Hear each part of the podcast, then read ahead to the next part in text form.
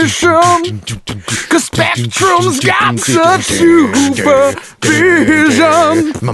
Mask. Mask is a mighty power that can save the day. Mask. Anyway. To Be Continued is an adult podcast for adults by adults. We may talk about superheroes, sci fi, comic books, and all sorts of similar crap like that, but we may use adult and frank language when we do so. This is not a podcast for kids, brothers and sisters. Enjoy.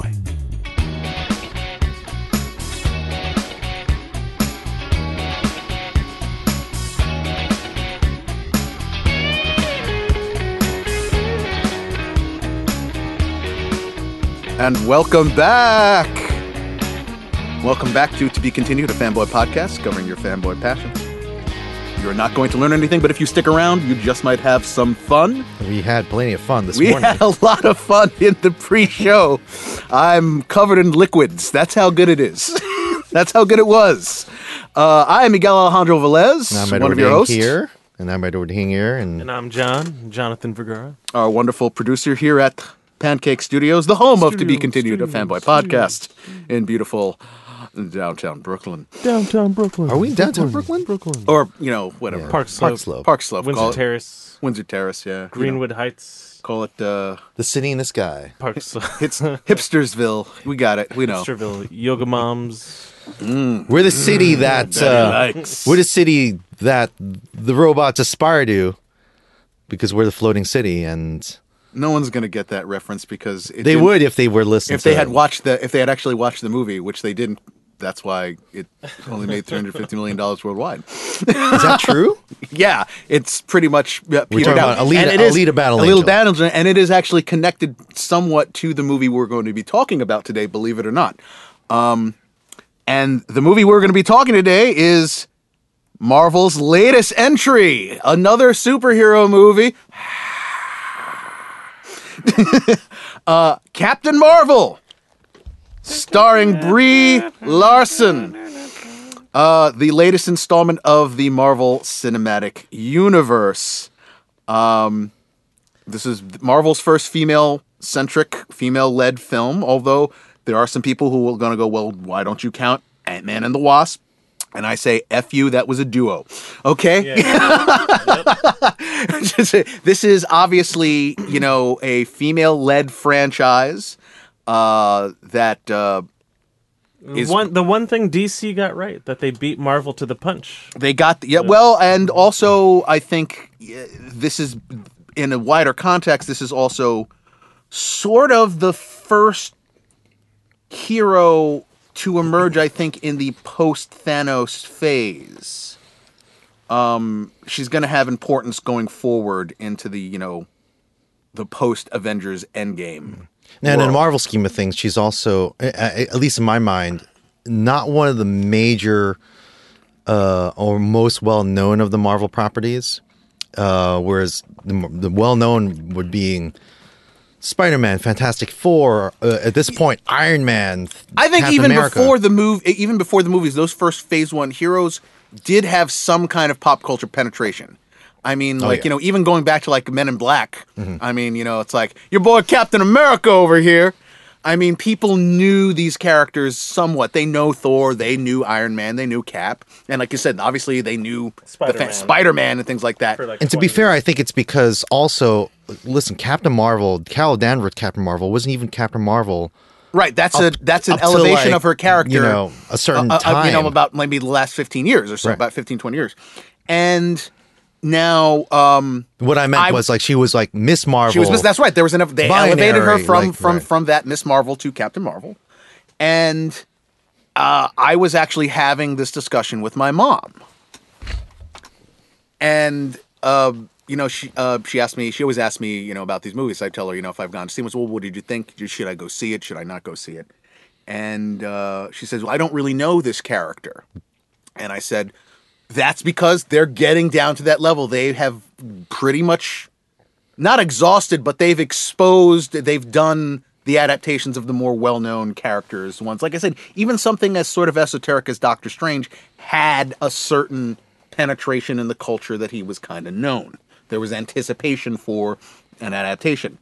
Um, Now they're going to the point where they have to elevate these other characters. They have to like, you know, if they want to continue to bring new product, they've got to, you know, oh, what you know, we're C list, D list, those guys that are you know Do you sort think of. such a powerful, important character that uh, it, she would have been more well known before this movie? You know, Her history, we'll talk about that. Is is uh, it's a long road. Let's just put it that way. And so, uh, speaking about speaking yeah. about my mom, by the way, um, so I told her, I said, listen, um, you know, they're you know that's they're getting down to these characters. Look, you, mom, my mom loves Guardians of the Galaxy, John. Loves loves Rocket, loves Groot. If they if they produced a Rocket Groot TV series, she would be all over that. Okay, and um. I said, "Look, you didn't even know you didn't know Guardians of the Galaxy four years ago from a hole in the wall." And she's all about Rocket Raccoon. She loves- I know yeah, this she- for a fact. yeah. So, uh, you know, we started having a conversation. Is going to take a little bit of a off track here, but we started having a conversation in which it went from Rocket Raccoon to my dad found a raccoon once, and uh, he wanted to keep it, and he called it Rocky Raccoon. So that then went into the whole idea like my dad always had this weird obsession with with um like very exotic animals. Um, he saw an interview once with Redd Foxx, where apparently in Redd Foxx's like old mansion somewhere, he had a uh, over his bed in his bedroom, he had like a cage full of monkeys. And he's always wanted to get monkeys, apparently. My, my dad was like, I want to have monkeys. And my mom said, You don't want monkeys. You know, they're cute when they're young, but they get out of control fast. They start flinging their crap at you or whatever. And then from behind, across the room, I hear my grandmother, and she goes, I don't like monkeys ever since that day at the zoo. And I go, I don't, what are you talking about, grandma? Even day at the zoo. And my grandmother proceeds to tell the story that I had never heard in my entire life about how she had gone on a date to the zoo. And the guy takes a guy that she really liked that, you know, takes her to the zoo and they go to the Bronx Zoo. They go to the monkey house. The monkey house. And one of the monkeys, that's what it was called back in the day. And uh, one of the monkeys comes out and, um, how do I put it? He starts um, self pleasuring himself in front of my grandmother. Nice. No, no. So she, she, she's freaking out. No, she's talking about this. She's, I was so embarrassed. Blah blah blah blah blah. And my mom said, "Well, mom, you know, like, like, you know, wow. Well, when when was this, mom? You know, you were, you know, you know, were you grossed out because you were a young girl?" And my grandmother says, "No, I already had you. It was someone, you know." So it was another. It was a man I really liked, and we he took we uh, took on a date. And my mom says, without breaking a sweat, Ah, so you were older. You shouldn't have been fazed by the masturbating monkey. and I said, Mom, Mom. Mom, are you are you implying that there's some sort of cutoff age for outrage at the masturbating monkey? You're saying that 21, that's it. you can't don't be fazed by the masturbating. You're a New Yorker, expect it. just you know, just don't pay it any mind. Imagine if you're on Star Trek and they're like, set the phaser to masturbating monkey. masturbating monkey. well, It's one of those things where, but, but it is like, I'm sorry, John. There's a lot of crazy shit that happens in the city of New York. But if I'm on the subway and there's a masturbating monkey, I my eyes will be but drawn there are- and I will be disgusted. there- I, but the, at the same time, there there are two ways of really looking at this.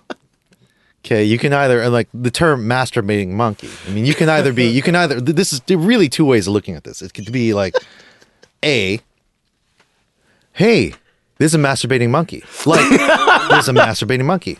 Or oh yeah, there's a masturbating monkey.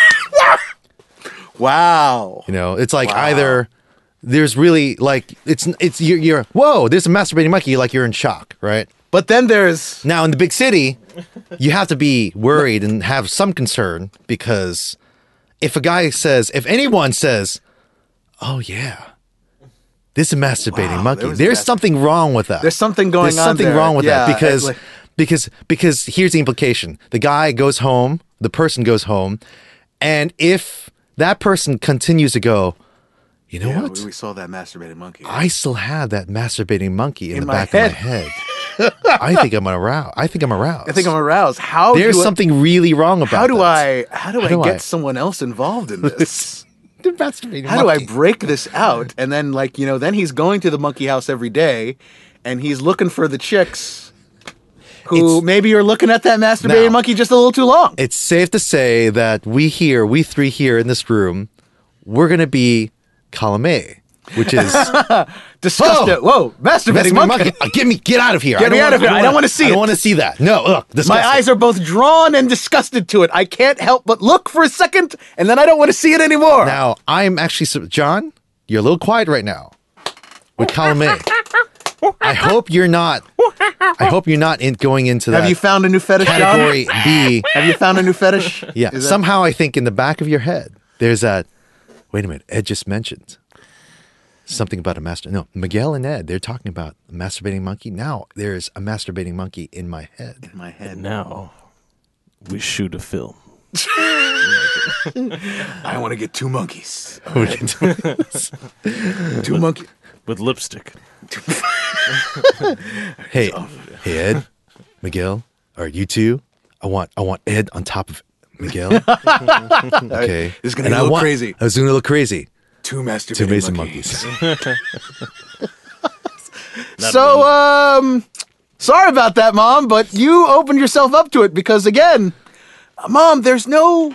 There's no cutoff point in being disgusted by Oh, the. we weren't- But, we- but were we mom, looking- but see, mom was like, "I don't know about you. That's me. I would have laughed." Were we looking? were, were we looking to get uh, Juliet on the phone for this? no, we're not getting We're my not gonna- mom on because the phone I, for he's, this. I already I can tell like, oh my God, Miguel, I can't believe Why did you talk Why about? did you I warned have to her. go on about I keep warning her. I the keep saying, masturbating monkey don't story?" share stories if you don't want them on the podcast because they're all going on the podcast.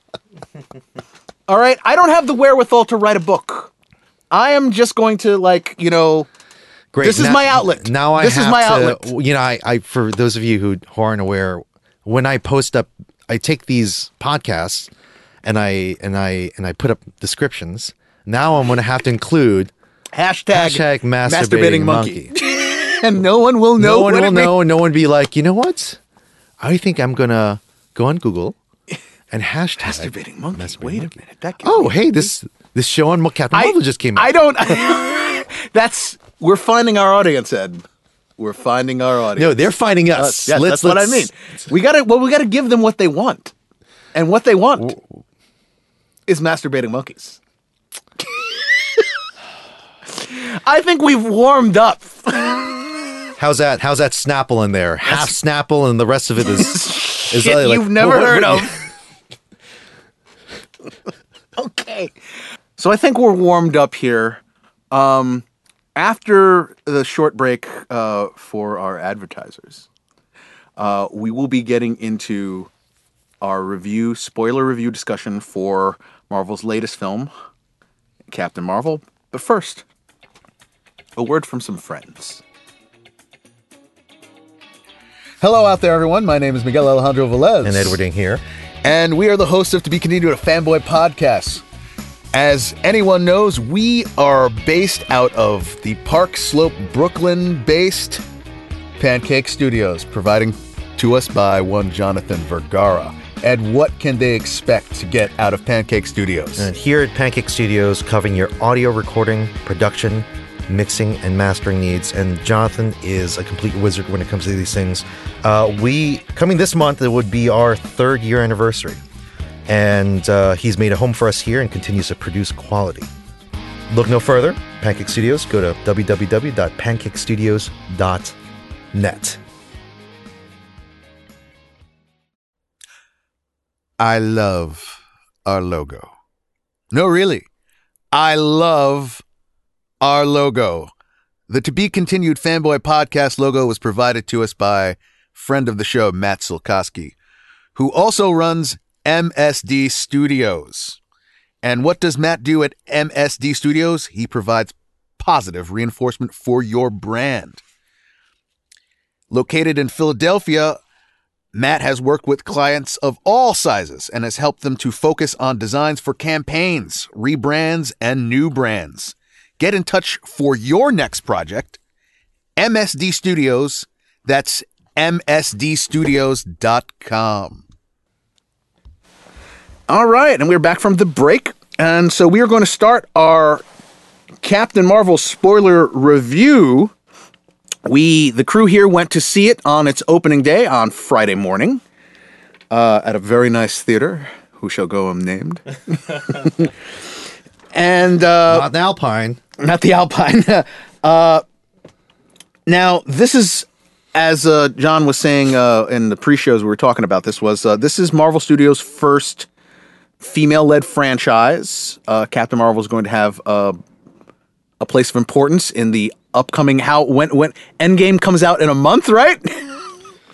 Yeah, it's like you know, I'm I'm really I I'm a little surprised that they're kind of back to backing this. Um, but no different than what they did with uh, with Black Panther. You Yeah, know, I- it was I- a very I it was a very short period of time. but like again, you go, like you go, you and I go all the time now. Like Black Panther, that that, was was, just like last February of last year, right? But it feels like a lifetime. It's like four years ago, right?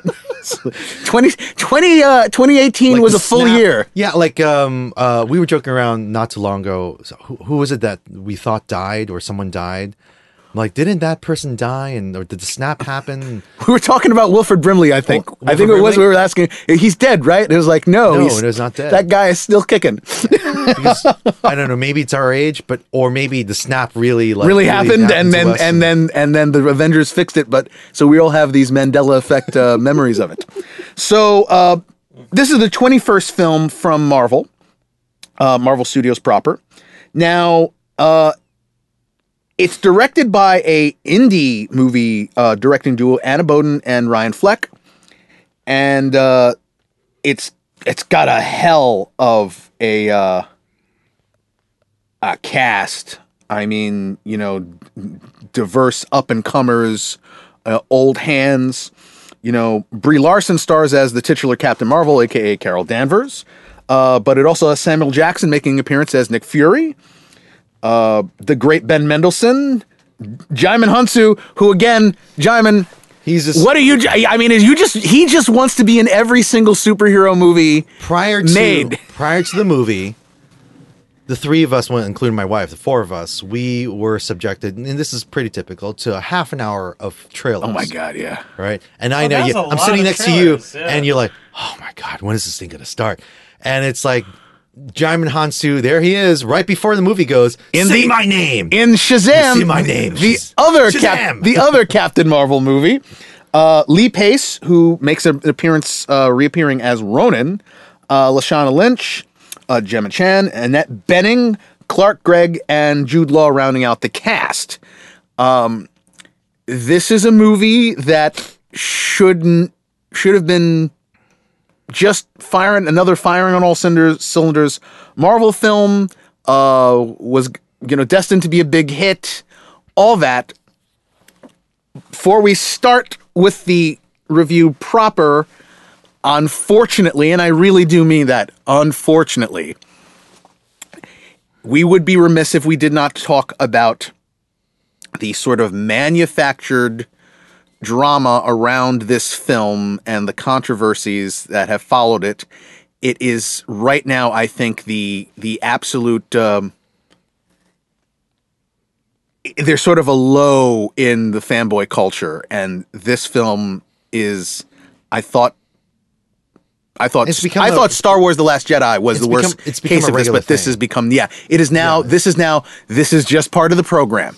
This is just what we have to deal with when certain elements are in any film. Uh, but it seems that the particular stew that is already the weirdness of the fanboy culture of people who are obsessive nerds about things.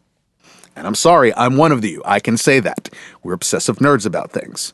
Combined with the social the weaponization of social media, the dovetailing with weird weird alt-right politics, um the the incel phenomenon. you know what? Even then, that's you're giving it way too much credit. Gender politics, which is a real thing, it's it has a lot to do with, and this is a very, by design, a very pro feminine, and or or some have even call it like it's the first Me Too movie, like uh, superhero movie, uh, to ever been made. uh, especially especially for someone like Brie Larson. Now, Brie Larson, um, aside Well, from she is sort of, again, her comments are sort of what put it on a tipping point, but it was a case of, in my opinion, a case of her comments being taken completely and totally out of context. And then there probably already was a issues with someone as high up in the food chain as Kevin Feige saying something as innocuous as, "Well, Captain Marvel, this character is going to be our most powerful hero," um, and that just set me. I can't. I cannot tell you the number of Thor and Hulk fans online Lord. who. Okay. Oh no, no, Hulk man! She can't be more powerful than this. And then we add another dynamic, which which is the eventual. What we eventually learn is that Annette Bening's character is a gender swapped version of the a- the original Captain That's Marvel not rich, no. from Yeah. from from Marvel Comics, who was a man named Mar-Vell, who is the legacy uh, who is who ha- is, his title as Captain Marvel was passed on to the Carol Danvers character in the comics. So it's a perfect storm of nonsense. What happened? I missed Okay, you missed it all. Yes, yeah, yeah. And there's the thing, like Said like what? Brie Larson essentially said some things about how she she said something along the lines of you know I think that there isn't enough diversity in the uh, the circle of critics uh, especially at the all the big name uh, media you know uh, operations out there. Says they're all the they're all they're all it's a sausage fest. They're all 40 year old white dudes. That's more than fair to say. Right. And she said I and she said she may have been a little impulsive. She said I don't care what um that movie A Wrinkle in Time, which did not get good reviews, but she said basically along the lines of I kind of don't care what the standard white male critic says about this stuff because I don't think that's a movie for them. I don't think that they can re- it's hard for them to relate to the themes and ideas of a film because that was a very female centric film. It was about a a young black girl and she says you know give me a give me a give me the opinion of someone from that demographic on this. And that was all oh she hates men. She's you know the usual blowing out of proportion Yeah, nonsense but that, and, and furthermore, it's even way before that. She Wait, so was ha- she was the actress who refused to, um, who's kind of snubbed. she sat she sat on her hands when casey affleck won Right, his academy award So that and that stuck with her. And you know what? Many applaud applaud her for it. Um, I kind of do also. Um, and um, but that's just that's a personal decision. But yeah, you're absolutely right. That sort of started the tr- you know the idea that oh she's one of those to some people. the that- SJ the SJW argument, uh, you know, in its full flower. So what happened with uh, this movie? So this also, but see, then then that then snowballed into a movement online, a movement, John, that was determined to do everything in their power, which is you know nothing, but Yeah. still to somehow Discredit her. discredit this this film and her, and but especially this film. If you go online and, and just put in the words Captain Marvel, you will come up with a ton of these YouTubes of you know of of there were negative. They did what they call review bombing on places like IMDb and Rotten Tomatoes to the point Rotten Tomatoes had to change their policy. This is something that had, is not unique, however, to this film. As Ed said, this had been going on for a while. They did it with with uh, uh, Last Jedi. They did it with any film that they film is you know The- the- offensive to their eyes. the trolls are out there. They want to have. They want to continue to have voice. And it, you know, it's So are you saying any any powerful lead female they have a problem with? Is that If it if, you're if, it doesn't Whatever- whatever- if it's not outside of their own because this is what the connection to Alita, they had a whole like when Captain Marvel comes out, instead take your money and go see Alita. Yeah, that's a good feminist, you know, power, you know, pro. It's not misa- It's you- not. A, it's not misandrous. It's not against men. And you saw Captain Marvel, John. Was that a film with any sort of overt anti-male message that you could say beyond the, the you know some general? There is a there is a gender dynamic part of that film. but wake up. and I'll get to it. It's But just a movie. Right. Uh, ultimately, you know, and and this But is the, this is the this whole, is our fanboy Right. issue with all this stuff. As Yeah. a man, I didn't feel attacked. You didn't feel attacked or anything. Feel This like is- they were taking some. well, yes, yeah. and that is the thing. There's like, there. I feel that that is what it comes. It's this weird. Uh, it's sort of like, oh, you're taking something from us, the the the, the white male guy. It and it's like, guys, you got to have a thicker skin about this if this is really what's setting you off. But on top of that, it's the sort of like, do you like you say, it's just a movie. Don't you guys have Ed? you and I both uh, do obsess about these things. We talk, uh, Ed. Our phone conversations are seventy five percent this fanboy nonsense, Well, look, and it- always have been, right? Re- but Ed, you're a father. You're a husband. You're a landlord. You have all of these responsibilities. You have all of these things you have here. You're fixing your house. You're taking care of your kid. You're paying your bills. You're taking care of your mother and father. So when you delegate time for things, you delegate them towards things that are important. There is no point in the day that Edward Ing says, you know, I gotta make time to make a BS review for a movie that's not even out yet. Because I need its Rotten Tomatoes score to be that's that is going to fulfill me. It all comes down to Shatner. he made his appearance, his famous appearance on SNL, and it is a famous uh, little bit that he did. Okay, and he's taught. He's here. He is. He's basically the skit is he's at a, con- a Star Trek convention. All right, he gets up and he's like, just you know, very thankful, very grateful for being here, and I just want to say, get a life. you know, like I've taken something that's just a job that I've taken in a little job. a job I took as a as lark back in '66. You've turned into a colossal waste of time. Right. And you there. And he points out to Jon Lovitz in the in, in the Vulcan outfit. When, when, when You there? Have you ever kissed a girl? That's exactly what it is. That's exactly what it is, and that should uh, that should speak volumes to the whole entire community. You know, if But you they- have a- if you have a problem, really make a distinction between what's important and what's not but important. Ed, how what have I always said? But- they lack self this is awareness. no different than, hey man, you know, uh, years and years, the Knicks, they're my team. No, the Celtics, they're the ones that are gonna like beat this and that. It's just They're- as irrational. Uh, uh, uh, the Patriots, they're gonna win. The Patriots suck. You know, uh, Brady is ne- should never, you know, like oh, he's the greatest of all time. This is it's sports radio. What we're doing is no different than.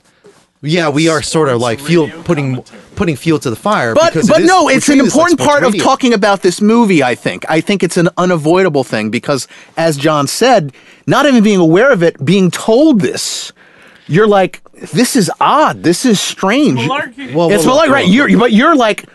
I don't. Where does this would even come from? And it, it's beyond just like oh a, a group. This is organized. They go out of their way to plan these things, and so you We're have. gonna buy tickets so that the general public aren't aren't going to be able to like. Oh no no no! They no. The, the Oh, best is whatever. they're they're, they're throwing out a conspiracy that it is Disney that is buying. That the only reason this Oh, okay, movie okay. is making money Yeah. is because Disney is buying out Gigantic because they want to push this agenda. And as I always, when I'm online and I confront business these guys, yeah, seriously, yeah, and, yeah, Disney would have. That's how they Disney became the number one entertainment company in the world. Please, uh, By I always out of pocket. yeah, exactly. I always I always go, well, when I confront these people online, ultimately I go, I don't like the this agenda. And I go, okay, tell me. What's the aim of the agenda? Tell me. You're afraid of this agenda. You feel that it's pushing an agenda. Well, what's the agenda? What's the end point? And they never respond because they know that if they articulate what they feel, it will sound fucking ridiculous. I um, Ultimately, it's this fear of what? You're afraid that because they're putting female characters in these things, or again, like a Rey in a Star Wars, they're pushing an agenda. Okay. And what's that agenda? They're, you know, they're pushing an You're agenda. killing my childhood, and here's and this is this goes back. But- to but- but again, Ed, what's the- Ed, let me ask you, what do you show- think- A guest of the show, uh, my friend Xavier, and X, X this has nothing to do with you know we're, we're still we're still buddies, we're friends, but you know um, uh, I have to bring this up. I'm sorry, I got texts from from my buddy Xavier, and it was like just out of nowhere. How do you feel about today Star Wars: The Last Jedi. I'm like, have you have your feelings changed? And I'm like, no, my feelings are have remained the same from from when we spoke on the show or when you and I continue to talk. You know, but it was I I can tell because Xavier, who was very much um, uh, this is something that kind of and, and I have to say in, in your words, in his words, killed his childhood. Right. You know, this is the but and and this is the question I have though is ultimately what is that fear about beyond just oh it's something I dislike that is different from when I was a kid. Mm-hmm. There are tons of crap of franchises and things where they change things I don't like them. But my identity is not so tied as much as I love these things, I, my identity is not so tied into them and I don't feel threatened by a piece of entertainment. And what's worse is that oftentimes, as you say, this is just a movie. It's, you know, we've seen it recently. Um, you know, Last Jedi had it, but, you know, the Ghostbusters movie. And look at all the Sturm und Drang uh, around that. Ultimately, about what? A mediocre remake. That there, that a mediocre remake of a film as beloved. I, Ed, am I Mr. Ghostbusters or am I Mr. Ghostbusters? I adore that movie. And I bet it is the- a I bet huge part of my childhood. But guess what? Like, I- yes, that a me- failed. th- yes, We that a- that a No, mediocre movie was nothing. You know, made. who cares? It's not that big of a deal. the- right, the agenda. And they and exactly. And so that has been the, you know, something that is an aspect of this movie that, you know, is just boggling, but is now just a regular part of the entertainment world that has to be done for a lot of films. You know, uh, they, it's, funny. They were like, no, no, you know, Captain Marvel's the first real failure of the Marvel Universe. Or they'll claim, oh, it, maybe it was as big a hit as it was, but guess what? We cost it $200 million. It would have made $200 million more if we hadn't done. The spectrum is so wide in terms of the the the level of hate that it's gotten. It's not just it's female driven. It's not just. It's also DC forever. Oh, yeah, that's why it's a perfect stew. Mm-hmm. It's a perfect stew of this weird alt right politics, of the incel gender phenomenon, politics. Mm-hmm. Of the uh, of indeed of people coming from the DC side who want they want to they want to have some win over Marvel. Uh, people who are it's just it's But guess it's what? just people who are anti Disney, but and yet Ed, what are the numbers? the numbers as of uh, the 11th of March. All right, uh, it's the sixth biggest opening um, uh, of of any movie. Mm-hmm. As far as the numbers go, it's uh, what is it? Uh, it's like again, this is March 11th, 455 million globally.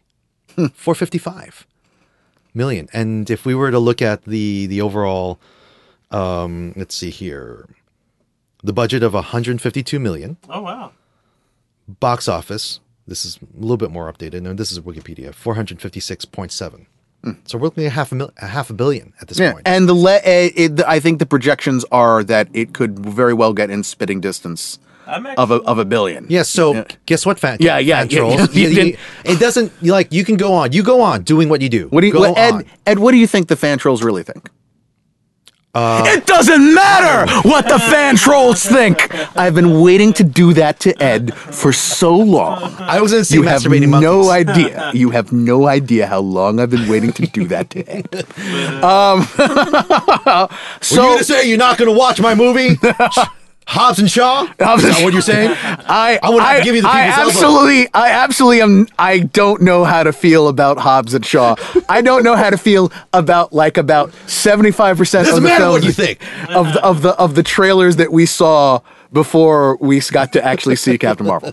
Uh, but that's a we'll, we'll remember The that's- Rock is the original Jason Momoa. there you go. you you you do have a point there. You do The have a point. Original. So, Okay. It's fair. getting the commentary about the ab- about this film out of the way and and the the controversy to the point that like again, not only did we have to comment on it, it in today's uh, Tuesday. What's today's Tuesday, the twelfth of March. Uh, 2019, Paul Krugman, a columnist for the New York Times today, had to refer to this movie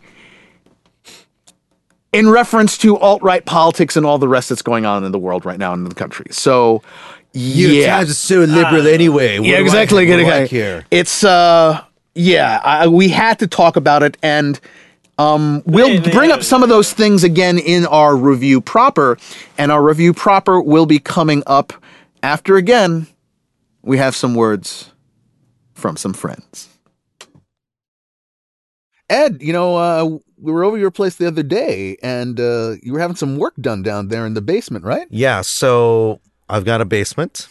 I, I know it's really unbelievable here in Brooklyn, but uh, I've got a basement, uh, and my wife has an office downstairs. But our we had our bathroom basement done, and um, Anna Maria Stanimir Gromo, a friend of the podcast, who lives out in France, she consulted. and She says, "Hey, let me design your your basement bathroom," and that's exactly what you did she did everything um, via email, via FaceTime. Did the was sent- renderings and everything, the right? renderings and everything, uh, completely beautiful. I took the renderings and uh, hired a contractor, and they are currently putting the, as we're speaking, putting the finishing touches on my basement, And it looks fantastic. It looks great. servicing clients, domestic and international. Amasta is here to help you through your different phases to transform your space into a reflection of you. Go to amastadesign.com. That is Amasta spelled A M A S T A design. All right. We're back now. Um, so let us start with the review. I'm going to go around the room. I'm going to start with John. Please don't demur. Don't demur. Uh, so we saw it Friday. John, you're. Um, now we have a few days to sort of uh, uh, stew in it for a while, let it ferment. Yes. Uh, what did what was your takeaway from the movie? What did you think about it? Uh, your what you liked most, what you didn't like. So start with your initial reaction, then what you liked, then what you didn't like. I saw the movie through the lens of a true millennial. Meaning, I didn't really have the backstory. I didn't really know about this character going in.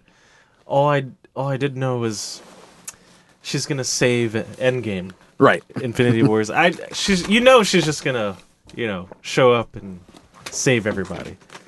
So anyway, Not Ant Man. Ant Man is supposed to be the uh, the de facto savior of the uh, the MCU. so that's all I knew. All I knew is Sam Jackson pages her. Right. And uh, anyway, so not knowing the backstory, I thought it was a great movie. I thought it had a lot of good action. I thought it. Uh, I thought the music was great. Um, I thought the story was cool.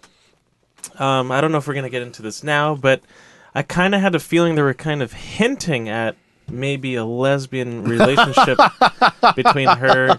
I don't know, like the only one and only person, best friend, and they spent a, a lot of time together. Maybe, They- maybe I'm wrong. Maybe uh, maybe it was just friendship, but I don't know. For, I had a feeling they were Okay. maybe suggesting that. I, I think that that was actually reasonable. I think that's I, I I'm not going to be surprised if someone come away with that. Uh, Yeah, yeah. Now, what was the what did you like most? What what what what aspects uh, jumped out at you that you're like, yes, that was really cool. That was a great idea, or or whatever.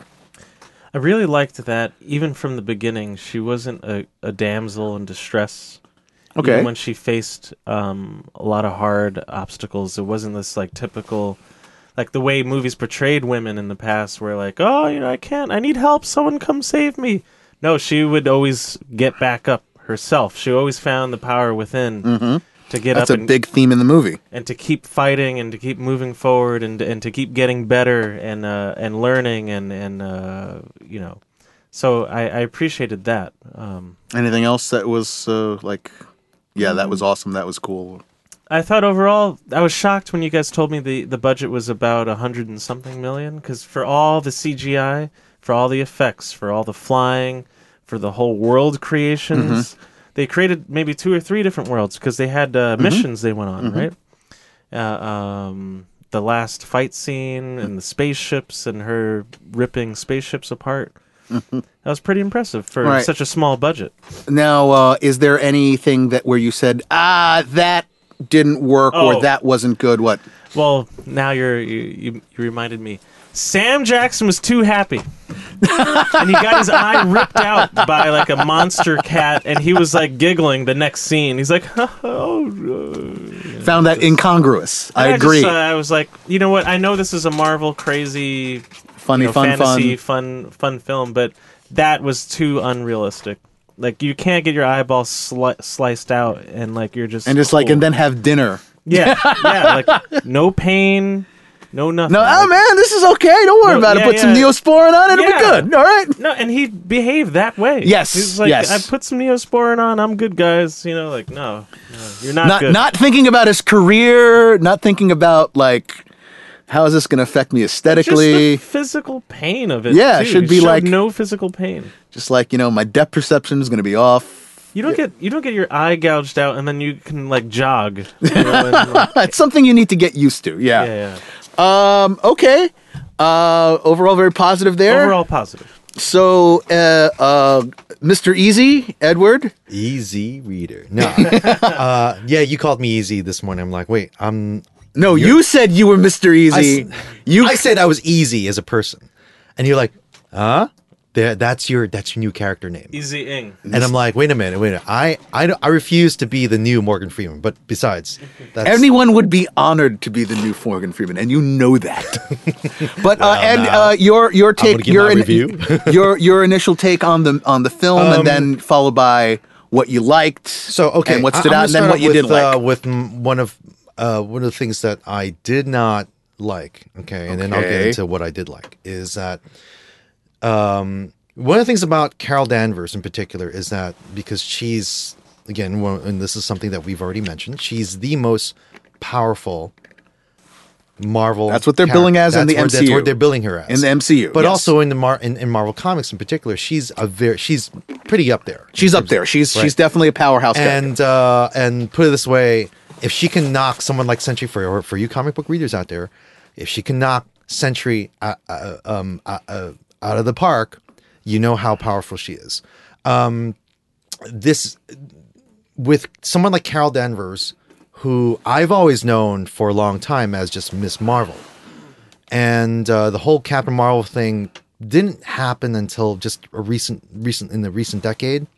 That's something that's very recent. But let me get to what I didn't like. It's the um, maybe it's just the fanboy in me, but like uh, when they get what what do you guys call it? the Vegeta or the the, the Dragon Ball Z of Oh, of a character when they when they do this. She goes Super Saiyan, super, yes. super yeah, the Super Saiyan goes Super Saiyan. and that's what this that's what this character does Yeah. and Okay. um i'm down with any character that's able to show off their abilities and rip apart cruiser ships spaceships but if um but uh, here i am and i and, and the first thing I I asked i'm like what are the limitations of her power you know I, i'd like to know more about where her power comes from even though we know it comes from She The Cosmic Cube. Yeah. you know she absorbed you know it's it's all and that's that's a very that's a very interesting aspect of her power is and one of the questions that some of these fanboys have are is she able to manipulate the um, does she have a connect what are her connections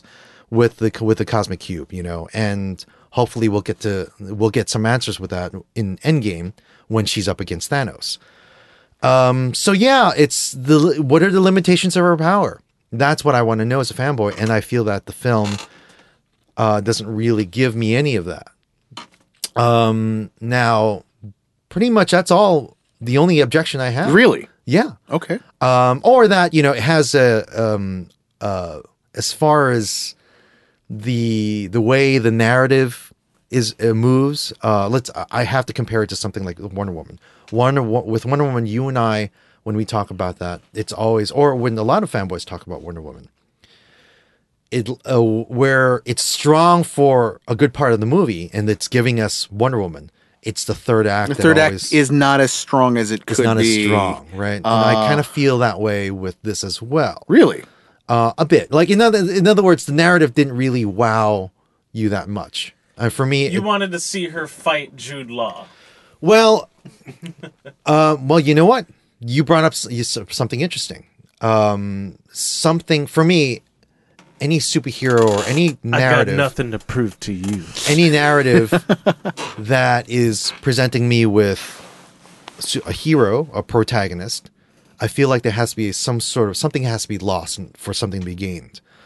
Um, I the only loss I see is that okay, she she has to go away for for a while. That's her loss, you know, or that's ours because we're the we're, we're here on Earth. Well, technically, Ed, you could say that she that she began the film with a loss. yeah, You know what I mean? Well- that, that there's there is that sort of, um, and I'll get that into the whole relationship. You're, you're right, and I didn't go deep enough in mine, but I, I do agree with you, Ed. Where like, um, she doesn't like she only had one friend. That's all we know. Her whole entire history. We don't know about her parents. we the- don't know about the setup her- is this. Yeah, yeah. She's a girl. That's that's, That's the enough that, of that's the um that's a deficit that she has. Thank you, Tucker Brett. Carlson. Thank you, Brett. Tucker Carlson. That's a deficit she has. Is that uh, um because when we're talking, it's a very gender po- political kind of um. It's a movie that really skirts on gender gender politics, right? You're you're you're you're setting up for her, and this is this is one of the great parts of the movie. It's like you know where they're where she's they show her in different different times of her lives uh, of her of her Overcoming the overcoming obstacles that are often She stands up and she stands up, and this is I can't imagine what it's like being a little girl and watching this movie and how it empower and how it's how it becomes something very empowering you know and and that i feel this movie accomplishes. So that's already that speaks volumes. It's very empowering. it's very empowering. Um what what else do i really love about this movie? Is that and i i used at this point i go i don't hate the 90s as much as i do anymore. You know um so good music. dude dude you have no idea like uh, now this I, guy was literally singing along in the theater. yeah i was and here's the thing. I uh His wife would ask him, "What's that song?" and he would be like, "You know, Elastica." And like, i'm a musician i came to i came to musicianhood uh yeah around the around the uh, mid 90s late 90s but it was all classic rock it was led zeppelin it was eric clapton but you're you know it was Corrigan it was But yes, that's the thing. all right then so here's the thing so that's then- when the alt, right You know, that's when the, rock the hit. 90s came in i And that started explosion. college and i'm like yeah like everyone's wearing flannel and i just don't f- i don't i don't have the feel for that you know I, even my best friend he's like he's wearing flannel i'm like what's what's the deal with the flannel like we used to be all about the leather the, the, the leather and the boots and now you're all, you and you and my other best friend you're all about the flannel and you guys want to do like uh uh uh, Nirvana covers. I just don't understand that. But I have to admit, this made made a The big soundtrack- part of the soundtrack to my life. Talk to your soul. Gotcha. What a man, Salt-N-Pepa, Connection, Elastica. Uh, only happy when it rains.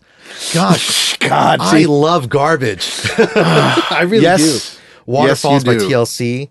Uh, Come as you are. Well, Okay, yeah, there you yeah. go. Come Well, well, You it Are, has- Wait, Just out, a girl. Shout out to a guest we've had on here. Oh, Basie yes. Bob. Basie Bob mixed Rockman. TLC. Don't go chasing Oh, waterfalls. awesome. By the way, TBC's very own. Shout out, Bob. You got to come back on the show at some point. I got I got the butterflies in my stomach when when uh, she's on the uh, the cruise ship and she's about to have it go mano mano with the star with Star Force. Right. And no doubts what um, just a girl comes on. Yeah.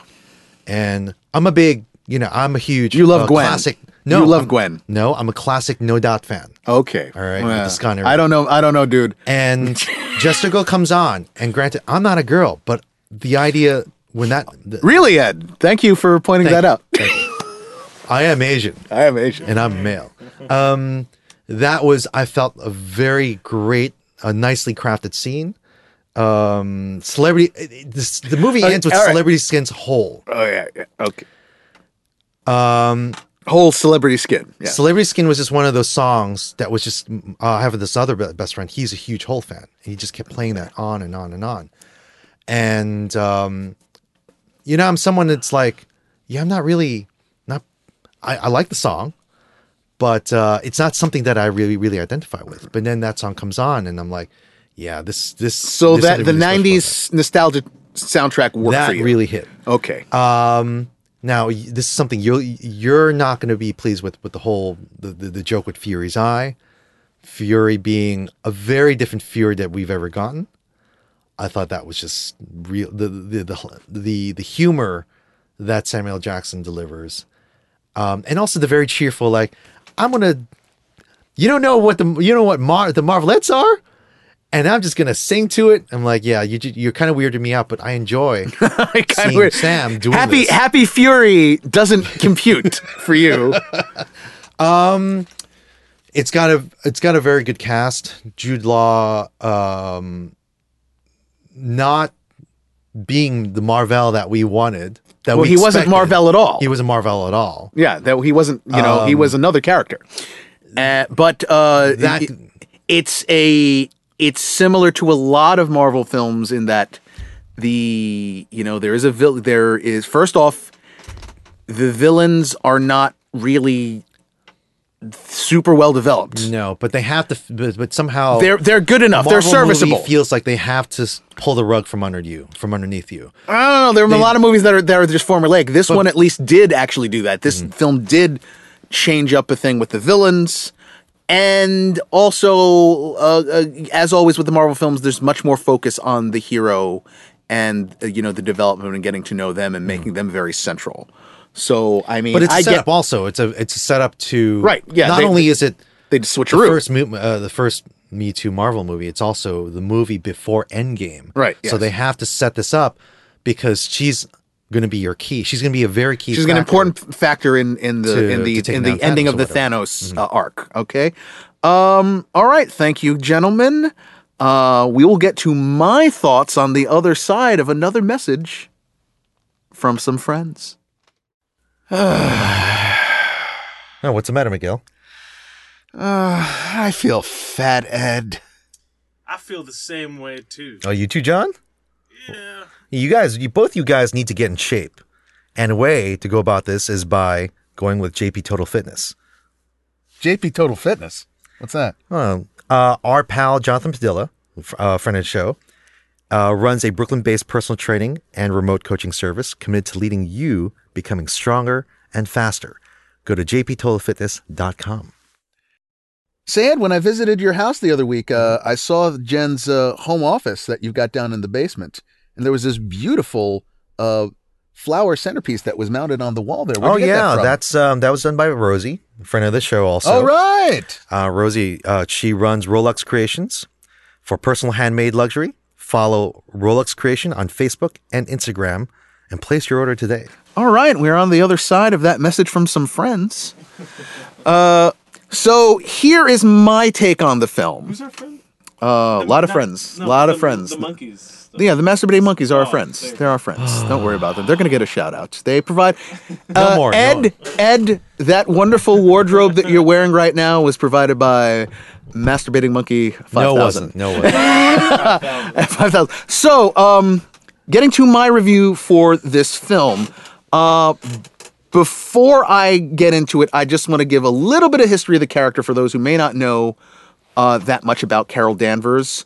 Uh, this is a the movie that came out is the Marvel Cinematic Universe version of her her story. Her comic story, John, is a little different. Uh, originally in the It didn't start with a her, right? no. Um uh this is tied into we could go really deep uh because we could talk about the Fawcett Comics Captain Marvel, which is the Shazam Captain Marvel, which is uh, where the name originates from and the whole thing. There was a Yes, uh, okay, well, let me just tell you, we'll get into it. Uh, Fawcett Comics was a rival to National Comics, which was DC Comics, all right? And essentially at the time, once Superman became a hit, I'm pretty sure that everyone and his brother was the editor or publisher basically said to their creative people, make me another Superman. And that's exactly what happened. And that's why the plethora of all of those comic book characters from the golden age, you know, that explosion happens. The good ones, you know, survived, mm-hmm. and the ones that were crap that you, you know, they you never heard of them again because they weren't good. Fawcett Comics Captain Marvel at one point starts rivaling Superman in sales, and Superman was a juggernaut. I mean, you, you it's from his creation in 38, he's, you know, he's getting cartoons, you know, you know, from in only 2 years that are shown in, you know, theaters all across America at the time, and that was a huge thing. Captain Marvel gets popular enough to have his his own serial live action, which had this sort of like um, for its time remarkable special effects and everything else. But you cannot deny there's a similarity between these characters. Okay, black hair, tall guy, symbol on their chest, cape. There was a basis for that lawsuit. And essentially, DC gets wins that lawsuit. Fawcett Comics has to fold. Eventually, Fawcett Comics gets bought by DC. They own the rights to Captain Marvel. However, in the intervening years, Marvel Comics comes up in the 60s. And essentially, because that the copyright for the name Captain Marvel had kind of slipped and DC had not published a book using the name Captain Marvel, Stan was all like, well, we're Marvel Comics. We can't not have a character named Captain Marvel. Mm-hmm. And so comes up with his own version, and it is all about just getting that, getting that copyright. We're Marvel Comics. We need to have a character called Captain Marvel. This is our mascot. not even mascot because here's the mm-hmm. truth. Captain marvel was not even a big seller. Mm-hmm. It's always just been we want to keep this copyright. We want to play a game of keep away from dc comics okay? That's the truth. Any any marvel fan you should know that that is the truth okay? Now, and some would say that's just rewards. Some would say, well, DC sued Fawcett out of existence. You know, why should they profit off the uh, off the Captain Marvel name? Okay. So for many years there were like these two Captain Marvels. There was this standard Shazam one. DC put out books that were based on Shazam and would call it Shazam or Shazam Family or the Power of Shazam. But Marvel could have a character title with the name Captain Marvel. And the original Captain Marvel in Marvel Comics is not Carol Danvers. The original Captain Marvel is a character called Marvel of the alien Kree, which had been a thing in, in Marvel Comics. And the basic idea is Marvel is a soldier, he's a captain in the Kree military, he's a spy sent to Earth uh, to oversee us. And his early goings is all about that sort of tension between he's secretly working for this alien empire under this other guise, but he slowly comes to appreciate Earth and doesn't want us to get caught up in their thing, and he rebels against his own, you know, his alien masters. And then there is this odd 60s, late 60s, 70s shift where he goes from this white and green costume to this very standard looking superhero thing with the cowl and you know the the her basically the uniform that she ends up with that you can see it's very similar the to that. the, the star in her chest. and he becomes sort of caught up in the 60s late 60s early 70s like counterculture. And a writer named jim starlin comes in. Jim starlin's the guy who created thanos. Thanos in fact was a arch nemesis of captain marvel. And sort of gets into this whole idea of like mind exploration, mind expansion, and you know, altered consciousness. He was doing a lot of LSD. And Captain Marvel gets an altered consciousness as his power. Not only does he um he gets gains flight and super strength and all these other things, but a sort of cosmic being called Eon uh, taps him to be his agent and says there needs to be a counter to Thanos, and I'm empowering you. I'm deputizing you to be the force, the the, the champion of the universe, the universe. and he imbues him not only with more powers, he gives him these weapons, the negabands, which gives him all sorts of ability of absorbing energy, throwing energy out, but also gives him a thing called the cosmic consciousness, which is almost a MacGuffin. It basically allows him to like see and know everything at all one time. It's not quite clear. It's a very opaque power, but it was a big, huge, important part of his powers. Now, Captain Marvel goes on for a few years. He has all sorts of adventures. He, you know, like I said, he fights against Thanos. They do a story essentially where he dies. He gets cancer and dies. He gets cancer. He gets cancer. Yeah, seriously. Um, and in the course of when he was being published, they do introduce this character, Carol Danvers, who is a major in the United States Air Force who works um, military intelligence at NASA. And the Avengers basically were like, we need to find Carol. No, we're gonna no wait. You're getting you're always getting ahead. All right, so um, Carol Danvers in a story has her genes kind of spliced with Marvel, and in doing so gains these powers, and they start producing a book called Miss Marvel. Um, you know, that's sort of like Superman, Supergirl, Batman, Batgirl. Like, oh, they have Miss Marvel. Well, he first off, he dies. Well, he died. Well, He yeah, does. I'm saying when he was alive, they that she was called Miss Marvel, and she was sort of this adjunct character, and uh, she's very much was created as a feminist character, despite as crazy as her outfits were, Yeah, which were like- always super revealing. she was always like again they started out she was like no she's a major in the air force. And then they turned her into a, a magazine journalist that worked for like a ms. Magazine mm. type publication. And they never skimped on her powers. They m- always made her a very powerful character. And you know in her comics sh- her powers are all the things you saw in the movie uh, you know energy absorption energy disruption you know invulnerability strength and as the years have gone by, she's gotten more and more powerful. She attained a form called binary. The character then goes on a weird slide, But not non-binary.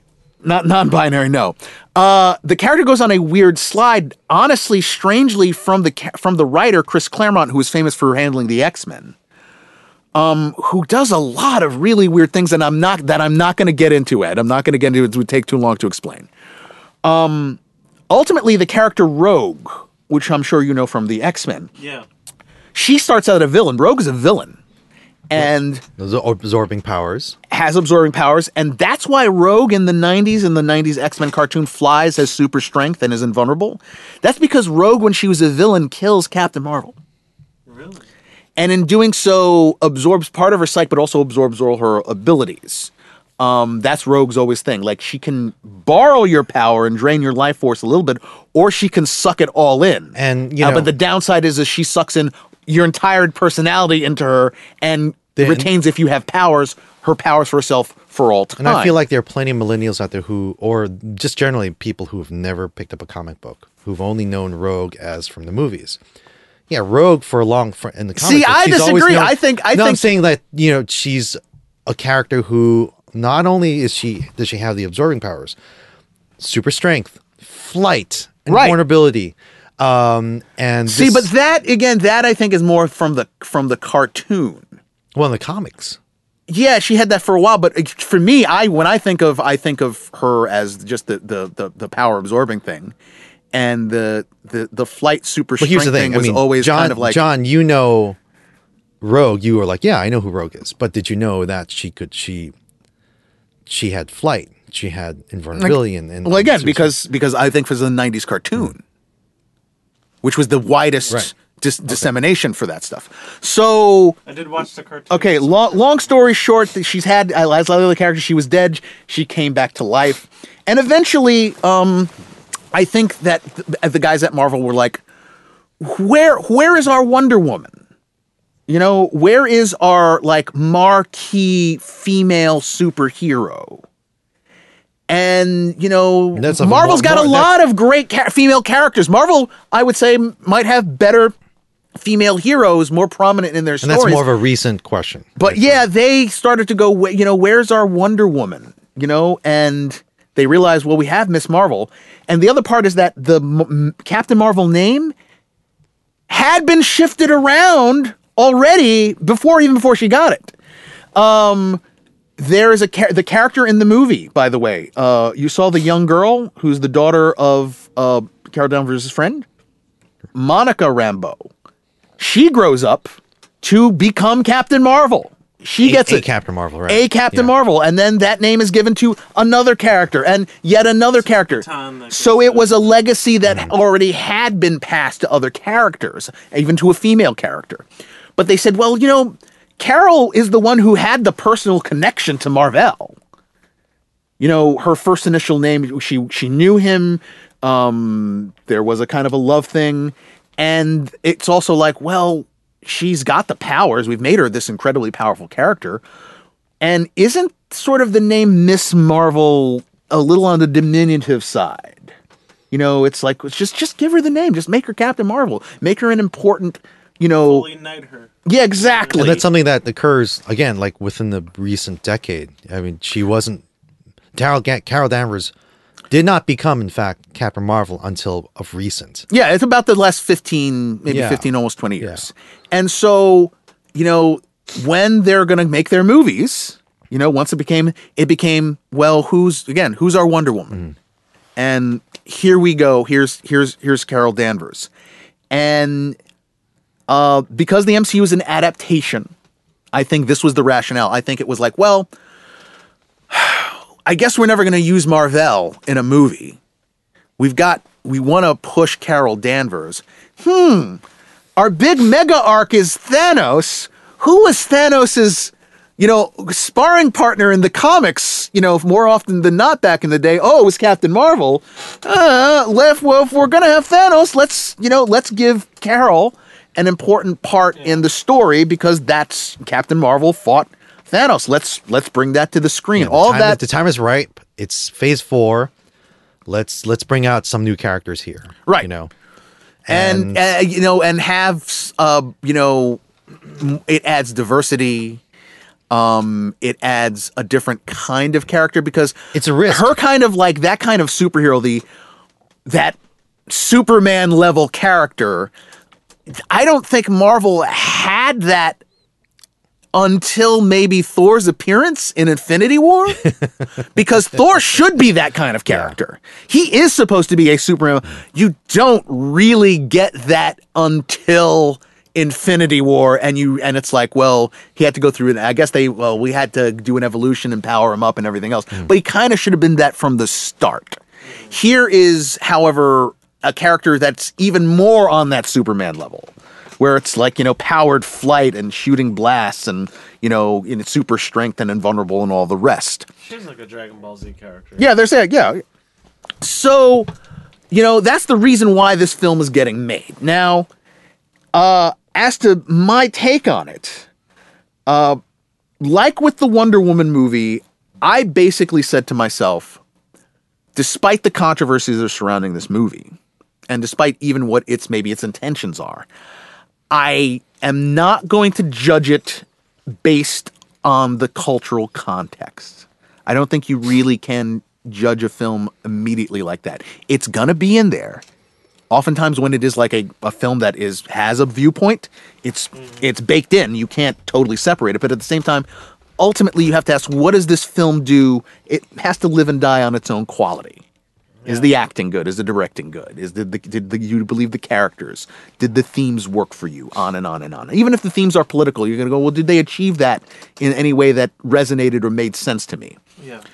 So that's my take. That was my take on on this film, and ultimately, I think that what we have is a very solid Marvel superhero movie.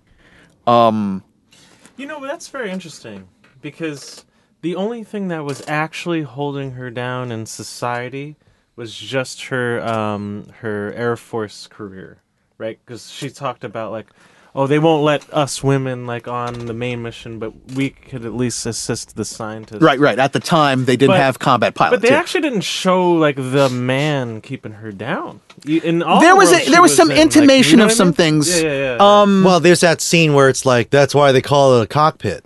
You know, You that's know? her. You know, the character in the comics has that where her whole thing is she joins the Air Force because her father was this very traditional pro alpha male kind of guy, and he didn't believe that she should get an education. She should look for a man.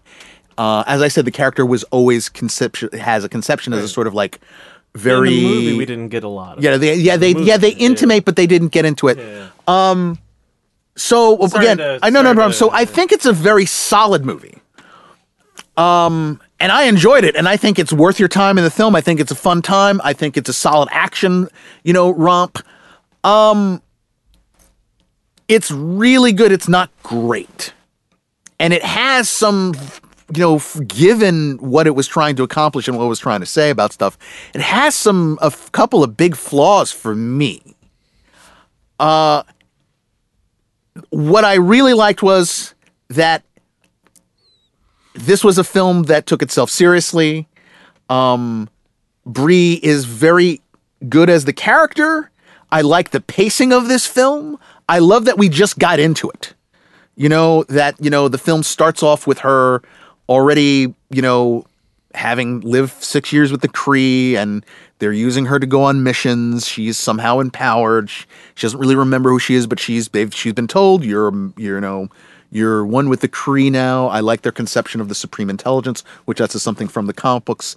Uh, in the comic books, the supreme intelligence is not just this telepathic thing that you know orders the Kree around. It's a giant brain that's sort of the repository of all the Kree leaders over the years, uh, sort of amalgamated into like one being but I love their conception of it. It's a much more sci-fi. It's it's not just like kind of a goofy comic book they thing. they accomplished um they they they accomplished it re- really well in that earth is caught in the middle of an intergalactic war between the kree and and and, and the skrulls It's kind of like our Um, Afghanistan. Yeah. Well you know it's um uh Proxy war. even on in the Marvel, e- even in the Marvel, comics. even Marvel comics, it's such a big deal, but it's always in the background, you know. And uh, there's a whole universe that's that's There are that's all of these various, you know, empire. Uh, for what I liked, is I liked that this was very, this was less Guardians of the Galaxy, which was, of course, like you know, that's the Han Solo world Yeah. of space travel, or Thor Ragnarok, which is the here's the sort of funky Flash Gordon kind of thing. This was thoroughly Star Trek: The Next Generation. you know, it's like we have uh, defined political entities and the uh, military force that serves them, and on and on and on, and the technology and, and that sort of stuff. Um, and I like that we just get that. It's like, oh, there she is. You know, she's part of this world, and I like that she was, you know, this It's a wor- confident, sassy, um, but also deadpan per- part of the performance. But I think was maybe that was some people's complaint about her not being as effusive as they wanted her I got. to be. I, I felt a little, a lot of that uh, when the when the trailers had come out. I go, mm, I still don't know. And I here's my my defense of that is is this. I think there are a lot of people that are saying stuff like not maybe not too far off, but they feel maybe a little harsher than than my assessment, which is like, well, this movie didn't give me anything new. It was just like every other Marvel. It's a mid-level tier Marvel movie because, you know, I didn't I didn't find her to be all that engaging, blah blah blah. I thought she was and I said to myself, you know what? I honestly think the reason some are giving that review is because her personality works for Carol Danvers. That is exactly what I expect from Carol Danvers. She is supposed to be that Han Solo, Hal Jordan. I am super Mm. Well, you brought up- confident. You were like, this swagger. is this is Ha- Hal Jordan. right? Yeah, that And- sort of personality. But the thing is, uh, that voice speaking in that type of you know the deadpan, you know, smartassery, yada yada. Um, well, it's sorry, sorry, Marvel fans, but guess what? That's every other Marvel character. You might be able to um, discount Steve Rogers in that in that category. Uh, Black Panther, mm, Thor. Peter Parker. No, no, even Thor. They eventually have in that sort of Oh, well, Ragnarok, he was just. you know I'm I'm I'm brimming with confidence. I'm borderline arrogant. Yeah, I'm but fast with the quips. Um, Well, you have that scene where you know, and the that's. Star Lord. That's RDJ as Iron Man. I'll throw in, you know, Let's- Black Widow. I'll throw in Hawkeye. I'll throw, you know, there are a lot of characters in the Marvel universe that speak with that kind of voice. And so, if your people are going to say that, as like, guess what? If you if you were bored by her performance, I don't think it's because her performance was bad or that she was boring. I think it's because honestly, you're just now realizing that's a lot of what Marvel has given you. and you- okay? you don't get that from and to make a distinction uh you don't feel that way with let's say the characters in the justice league you know in um in uh, with the dc movies they're they're They're moving towards that though. Well, Aquaman but you is know- a perfect example yeah, of but that. they're spe- Bro. Yeah. specifically those characters aren't supposed to sound like that. But I, I, I get what you're you know saying. what I'm saying? is Yeah, that they, that there is it's sort of a so if that is a complaint, I I'd say that's the defense for it. Um, and the film, it- you know, I thought that it was a strong origin story. It did the what I loved most about. I don't go to these movies to laugh. I'm sorry. I like to laugh. Laughing is good. It's fun. But you know what's fun? Taking the movie seriously is fun. The movie took itself seriously enough, and there was still humor to be mined from that. It doesn't have to be quick, quick joke or something that undercuts things. Um, I love that there was this sort of like we didn't need to do any awkward, too much fish out of water stuff. Strangely, it was sort of a fish returning to water if you really think about it. But like, like oh she hey, lands on Earth, right? Blockbusters. What the hell is that? Right. Yeah. You She lands on Earth and, you know, she just assumes, you know, it's like, whoa, she's been doing missions for the Krees for six years. Yeah, I've been, on, I've been on alien planets. Before. This is no different. This is no different. Hey, okay. take me to your leader. This is uh, planet C 135, right? Oh, she says something like that. C57 or something. And it's just like, look, I need to find a communications depot. You're the law enforcement. Right? Like, I love, I love, that's why I He think, points to Radio Shack. Yeah. you know, and there was a deadpan to it. I think that, which was, ref, which was a little refreshing to me rather than, and that's what made it funny. yes, exactly. That she was serious. Like I, I need communications. I need a And then you communications, got this, like, but- oh, but- right. guard. but also that she wasn't fazed by anything. yeah. This or wasn't, even when Shield shows up, right? She's like, "Look, I gotta get going. I gotta capture some Kree. So if you guys could just get out of my way, you know, I'll be on my. I'll be off your planet in a mention little while." uh, by the way, the shield that we get here, it's a it's it's Men in Black pre Men in Black without the technology. They're just still starting out, you know. So that I kind well, of I think Shield's been around for a while. They've been for, a- they've been a while for they've a been for a while, but we're not But- seeing the sort of these mad spaceships scientist and the- sort of aspect. Yeah, yeah. If anything, we get a preview of that later on in the film of the tech that they would be using. So I thought that that worked. Uh, I thought that the, the a big selling point of the movie should be the chemistry between Brie Larson and Samuel Jackson. Once they get them together, it's very fun. That's again the pacing is that's what's so good. We get her from the Kree Empire onto Earth and teamed up with Jackson. I like like 40 minutes, you know, maybe like tops. Uh, and he allies with her, and you know, ultimately the big thrust of the film is that you know, well, you know, she's sent on a mission to against the Kree, the uh, she, against the Skrulls and the Kree Empire, and the you know the the the the Skrulls are being you know sort of like targeted by the Kree, saying, oh, these are terrorists. They're inf- they infest planet. They can't be trusted. They're shapeshifters. That's a big part of it, and it seems that the Skrulls end up capturing her. They wanted to get something out of her. There's some intimations of some memories that she doesn't. Suddenly, she's like, "Well, I don't. What is this? What are these memories? I don't mm-hmm. remember all this stuff." Even though there are people who she sees in the memory that she's having dreams about, and so on and so those are forth. thereby becoming breadcrumbs to to you know, teasing out who she really is ultimately because she's been working under the Kree for so long, and now it's well, this is her home planet, and things are starting to come into focus. Mm-hmm. And you know, we we get this sort of like two track thing of well, here's my mission against the Skrulls on this planet.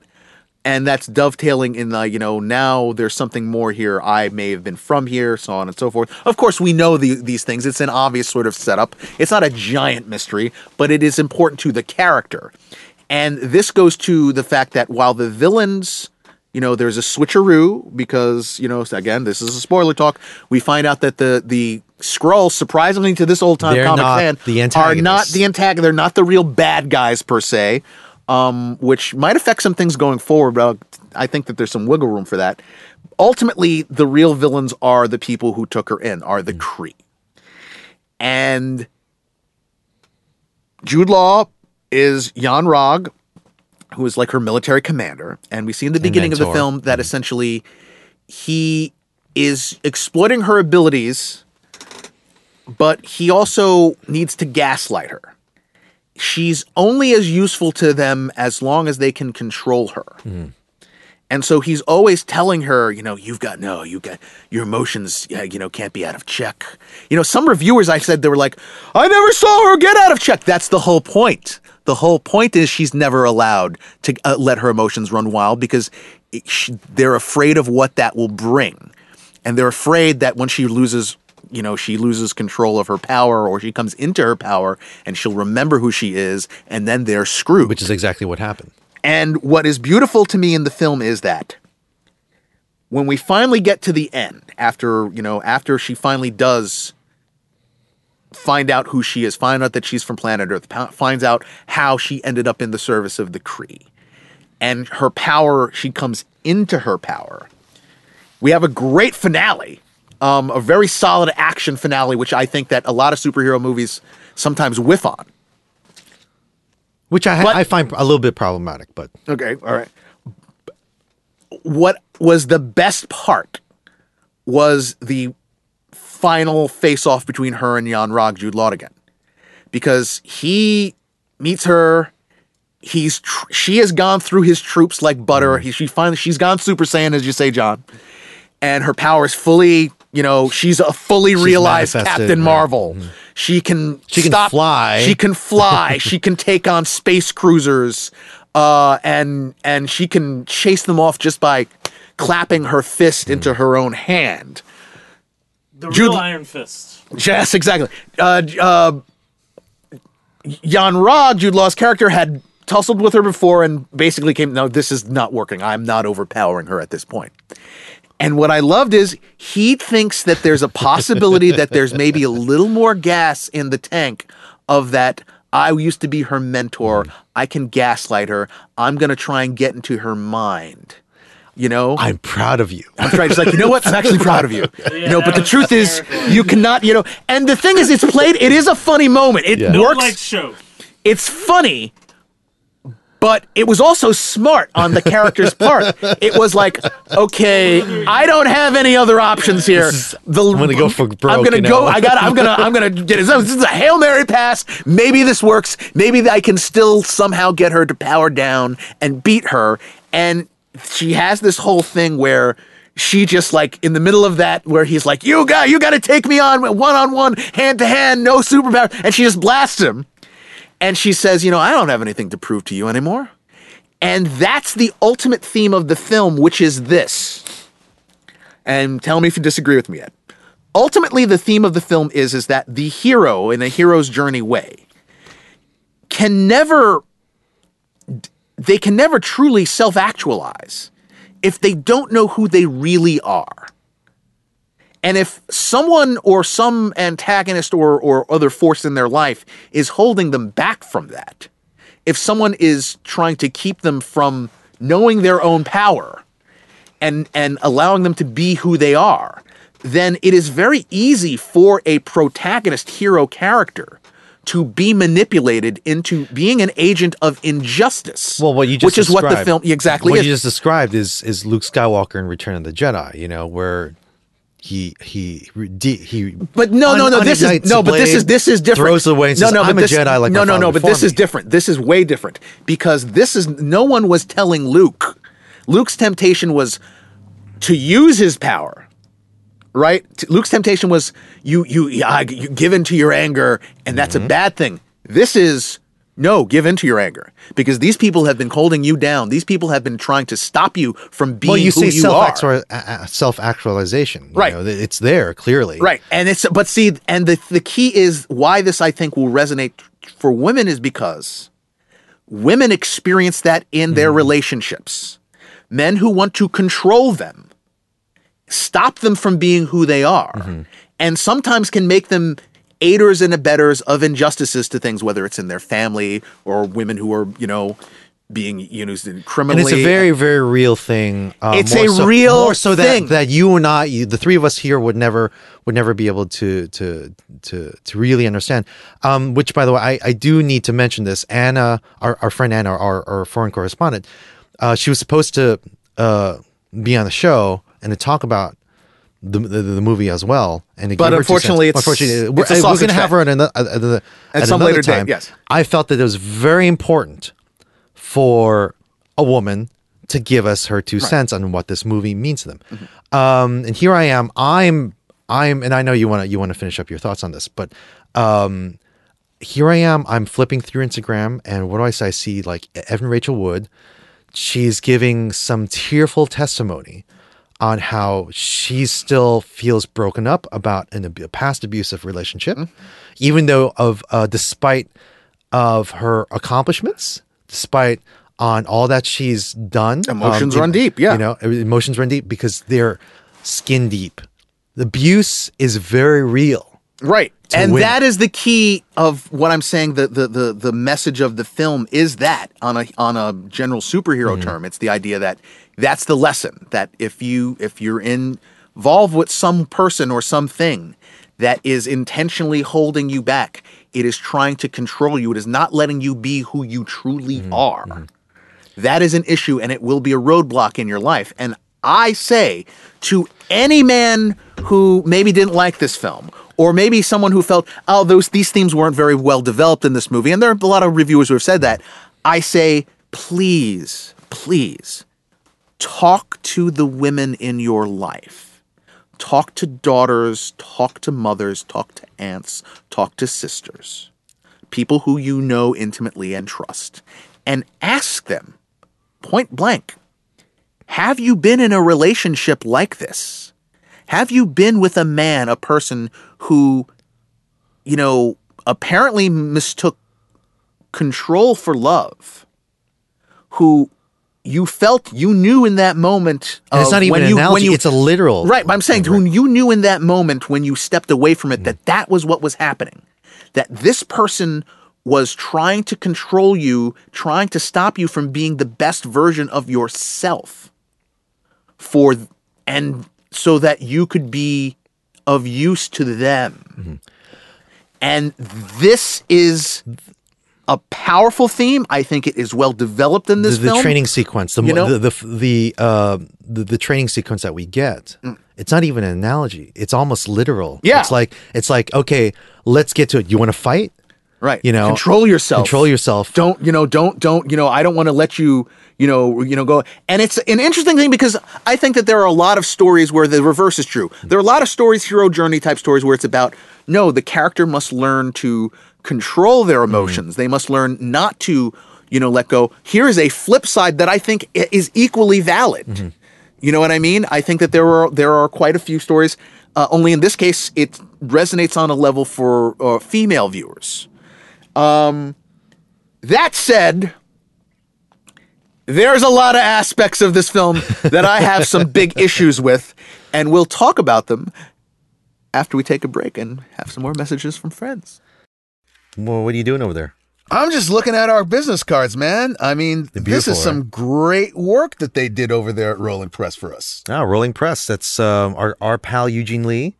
Uh, runs Rolling Press, and he did beautiful work for us with our cards. Rolling Press, a Brooklyn Park Slope based eco friendly printing business, printing books, magazines, zines, and comics for anyone who wants to start their own thing.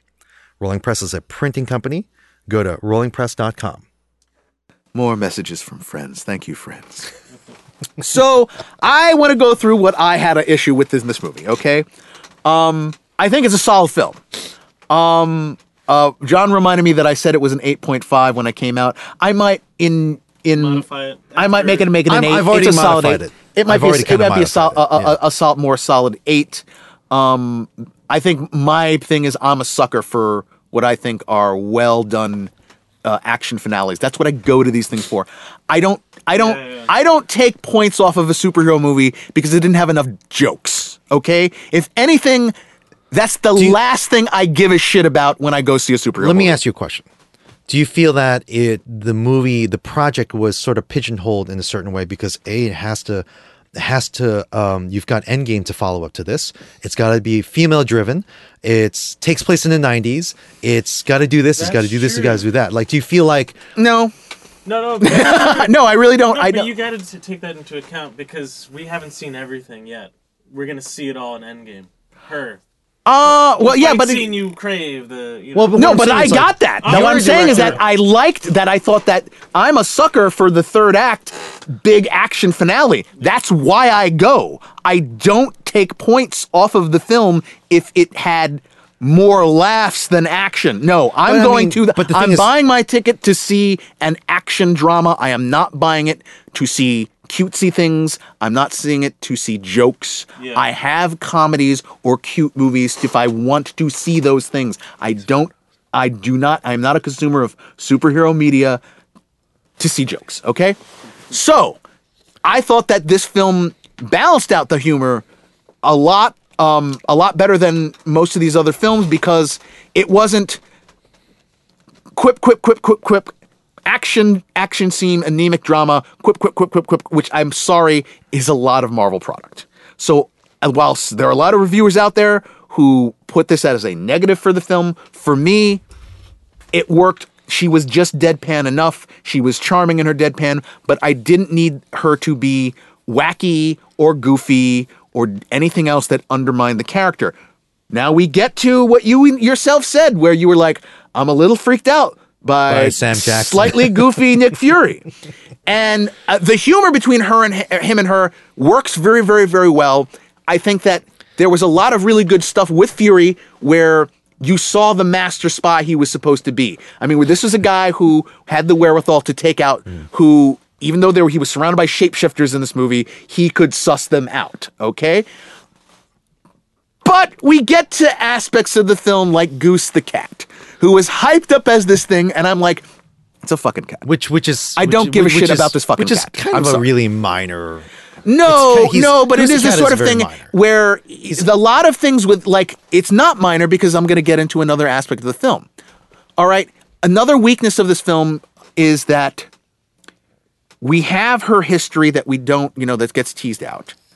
But then we're supposed to buy certain relationships, and I do think that uh, Okay. Lashana Lynch as uh, Maria Rambeau, she elevated that material. Mm-hmm.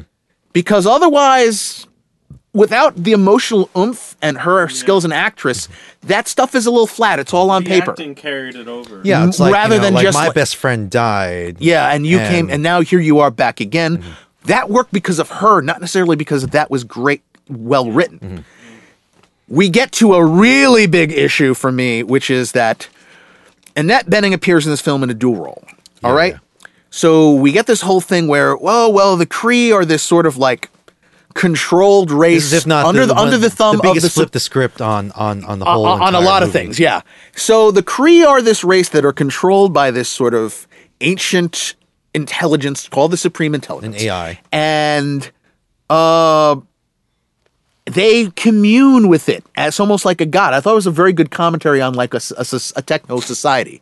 Like suddenly it's like, well, the AI is in charge and everyone communes with it. And when they commune with it and it gives them their orders or I guess, you know, forms their worldview on everything or teaches them, uh, it appears to them in the person that they respect the most, someone very important to them as a as a figure to them, and and it's a it is a quasi religious thing. She talks to Yon-Rogg and says, "Well, who do you see? Well, you know that we don't ever talk about who we see when we commune with the supreme intelligence. So it's like this personal, you know, almost deity kind of thing. And it so happens that again, it, for her, it's this. It's Annette Bening's character, but she doesn't know who she is. It is until later that we reveal everything about it. Or her subconscious remembers. Right. And so um, there was some talk before the movie came out that people didn't know who Annette Bening was playing. For a while, they were like, "Oh, she's going to play her mother," you know. The Mar-Vell. and it turned out that they basically did a gender swap um, for Captain Marvel and Mar-Vell of the Kree. And the idea is, oh, just like the comics, it's the same setup. Mar-Vell is a renegade Kree who is turned against her own people and uh, ends up infiltrating a government program, the Project Pegasus, which we saw in Avengers, uh, the first Avengers film which is in the comics is always doing something with the cosmic cube, aka the Tesseract. And here it's no different.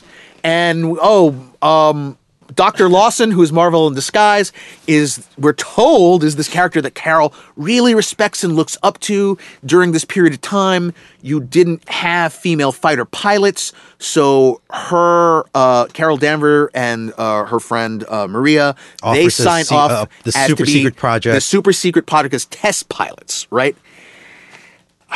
That would have been fine if it had been developed more because it's very key to her character. Yeah. Mar-Vell is the inspiration for the name Captain Marvel. Not only that, It's but all- like the big question of the the well, already by now, YouTube has plenty of of of uh oh the timeline of the Tesseract. Where, Okay, like, yeah. where, where of, you know from at what point or what happens from the point that Tony Stark picks up Tesseract. Howard it's in the hands of Howard Stark. It's in the And hands of it to the Shields, government. and then from there. This here's a scientist that swoops in and says, "Hey, I Some, can." sometime yeah that she you know. was developing a a faster than light vehicle for the purpose of helping these Skrull refugees who had been persecuted by the Kree, and she was hiding them out on Earth and was trying to help them find their own, um, you know, promised land, a, a some some refuge for them. And the whole point is supposed to say, well, Carol has this deep connection to this woman. I don't want it- to open up a can of worms here, but I must ask. Okay. What kicked the conflict off? Like, why do does the Kree want to kill the Skrulls in the first place? Um, here's the truth: in the film, I don't think it is really covered. No, it's not covered. And you know, they basically are just like, oh well, is it just simply because they're evil? No, wanna it's a, the, the Kree. Like, they're what is they've the- established themselves as as an a imperium. dominant Imperium, Right. And And the Skrulls. well, the Skrulls- Skrulls, you can understand how that would be um, an easy thing to demonize. The shapeshifters, you don't know Mm-hmm. who is your who's your real Kree brother and who's just shifty. they're shifty exactly. Or the fact that they've got green skin and we've got blue. Yeah, exactly. You know, I mean, that and you know, um, yeah, it's actually Right. maybe it's it can be Yeah, as it can simple be as that. as simple as that. In the comics, it's a little more complicated. In the comics, actually, it was this whole thing where the Kree. Um, the Skrulls were already a peaceful race, and they had their own star empire, and they sort of had this whole like thing where, well, we'll invite you in to be our trading partners, but you know, we got to find out what you're made of as a race, and they set up a contest between the Kree and this other race, and you know, the Kree built this city on the on the on Earth's moon, and that was like, ah, see what we can do, and this other race built like this beautiful garden planet, and the Skrulls were like going to choose them, and the Krees were like, "This is BS." Killed that whole other race, killed the Skrulls that came to visit them, and said, "This is outrageous. We're not going to trade with you." And then they were technologically less advanced than the Skrulls, and then after they killed the Skrulls that came to visit them. It took them a few years. They built up their technology. They started attacking the Skrulls. The Skrulls went from a peaceful race to being To- this very militant, uh, ruled by their religion. You know, they became Plus, so it's they a have co- it's a- super it's- Skrulls. it's a complicated it's it's complicated it's geopolitics it's no one's really right or wrong and that's what i'm getting into what there, there, there's some wiggle room for the for the Skrulls because Palestine conflict, right? It's well, very it's much- interesting that- it's now, not- Here's the thing. Now, John, I said this to Miguel. I said so. Basically, what you end up having is that Carol Danvers becomes the Oskar Schindler of this Of the Sk- of the Of, Skrulls, the, yes. of the Skrulls, and that's exactly what happens. this this life um so yeah that it is supposed to be like that now i think that that they're now that the Skrulls this is their first really big you know Coming out. coming out party to the pop culture world you know to anyone who didn't read the comics don't know the history this is now this is going to be their idea of what the Skrulls are it, they are sympathetic you know, you think of when you think of them, it's ultimately like, oh, here's this guy, Talos the Tamer. Ben Mendelsohn, by the way, didn't really get to say he's so wonderful in this movie, so fun, so funny. Um, but they're sympathetic. I'm not sure if they're gonna necessarily want to use them in their more traditional villainous role, but at the same time, I think there's a lot of wiggle room. I think there's like you could say, yeah, these Skrulls we met are sympathetic. Even Ben Mendelsohn's character Talos says, I've done some bad stuff in as part of this war. We're all guilty of something in this conflict. It's just that Carol's like, no, these people are separate. They don't. It's not about they're they're not terrorists. They're not a threat to us really. These these Skrulls in particular, they should just be allowed to go and live their life. Um. So so getting back to Marvel, that's an issue where you don't really feel that connection. And this goes to the goose thing. If you cut out the friggin' goofy shit with the cat, as with all of these films, if you cut out all of the quips and jokes, you can actually spend time I think- creating connections between characters and doing more than just having an exposition dump about, look, this is how X I think it's feels about over. this. I think you're overreacting. No, no, I'm not because Yeah, this is a, this is a I mean- very big part of supposedly her background. She's named Captain Marvel. Why why would she be call herself Captain Marvel if we don't ever get a real sense? Yeah, but you're saying that you know the cat is really m- like making a big stamp on things. Ed, they subtracting from Ed, so they built, they hyped this cat thing up. They made it a whole whatever, thing. it's It's, really a pandering. It's no, it was a pandering move, just like a lot of things in Marvel movies are pandering. And I'm saying I thought it was funny when they did the uh, analyzing. They're like threat level. Oh my oh, god! oh my god, gotta we got to put this thing together. gotta put Sam Right, it's funny. I'm not saying And the crap doesn't work. I'm not saying me- I didn't laugh at those things. But for me, I had no idea. Like I thought it was just their misconception. Right, They're it's like, oh why are they overreacting to the cat? Yeah, yeah, I was like, why are they overreacting? This is going to be bad. You like, like, like, and you can almost, by the way, cats the way they are, you could understand. Like, I was almost expecting there to be a scene where, like, the Skrull, when I thought the Skrulls were villainous, I thought it was going to be like this thing is like, you know, you have a bunch of them come in, they're all scratched up, and it was like, what happened to you? well, you know, we were chasing the Kree agent, and then we found this other at, we found this other creature, and uh, we thought it maybe had some information.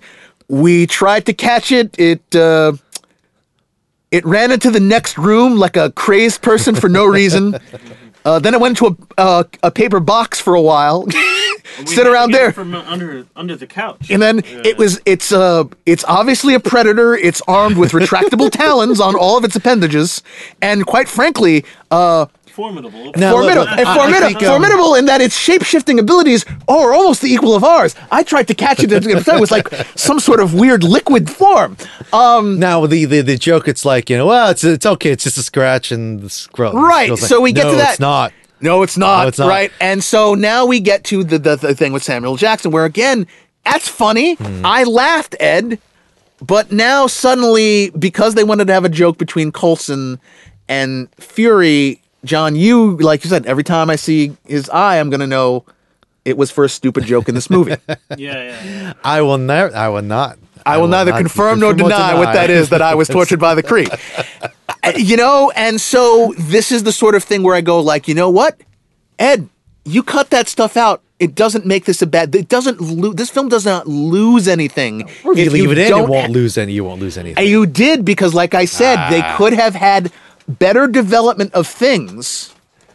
But look, instead, I mean- no, we had to have the funny, the funny cat freak out scenes, and a, The- and a post credit scene where the cat pukes Listen, pukes I'm up the glad cube. you hit the. I'm glad you hit the major the the, the major um, disappointment the, uh, disappointment, which is um, the Lawson was un, was undercooked.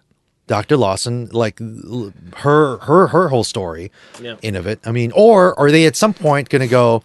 Here's what happened. Like, Well, there's know, also- the there's sequel, also the- have there's we're also- gonna have to we're gonna have to barf Annette Annette Bening. All right, at some right, but here's here's another thing with that. Like, like I said, it's not just that. There's also like questions of the sort of the mechanics of the plot, because it's like, okay, well, Larson was Dr. Lawson, as played by Annette Bening, was a Kree scientist who obviously could. She was flying up and down to see those Kree, the, the Skrulls in that floating lab of hers, right?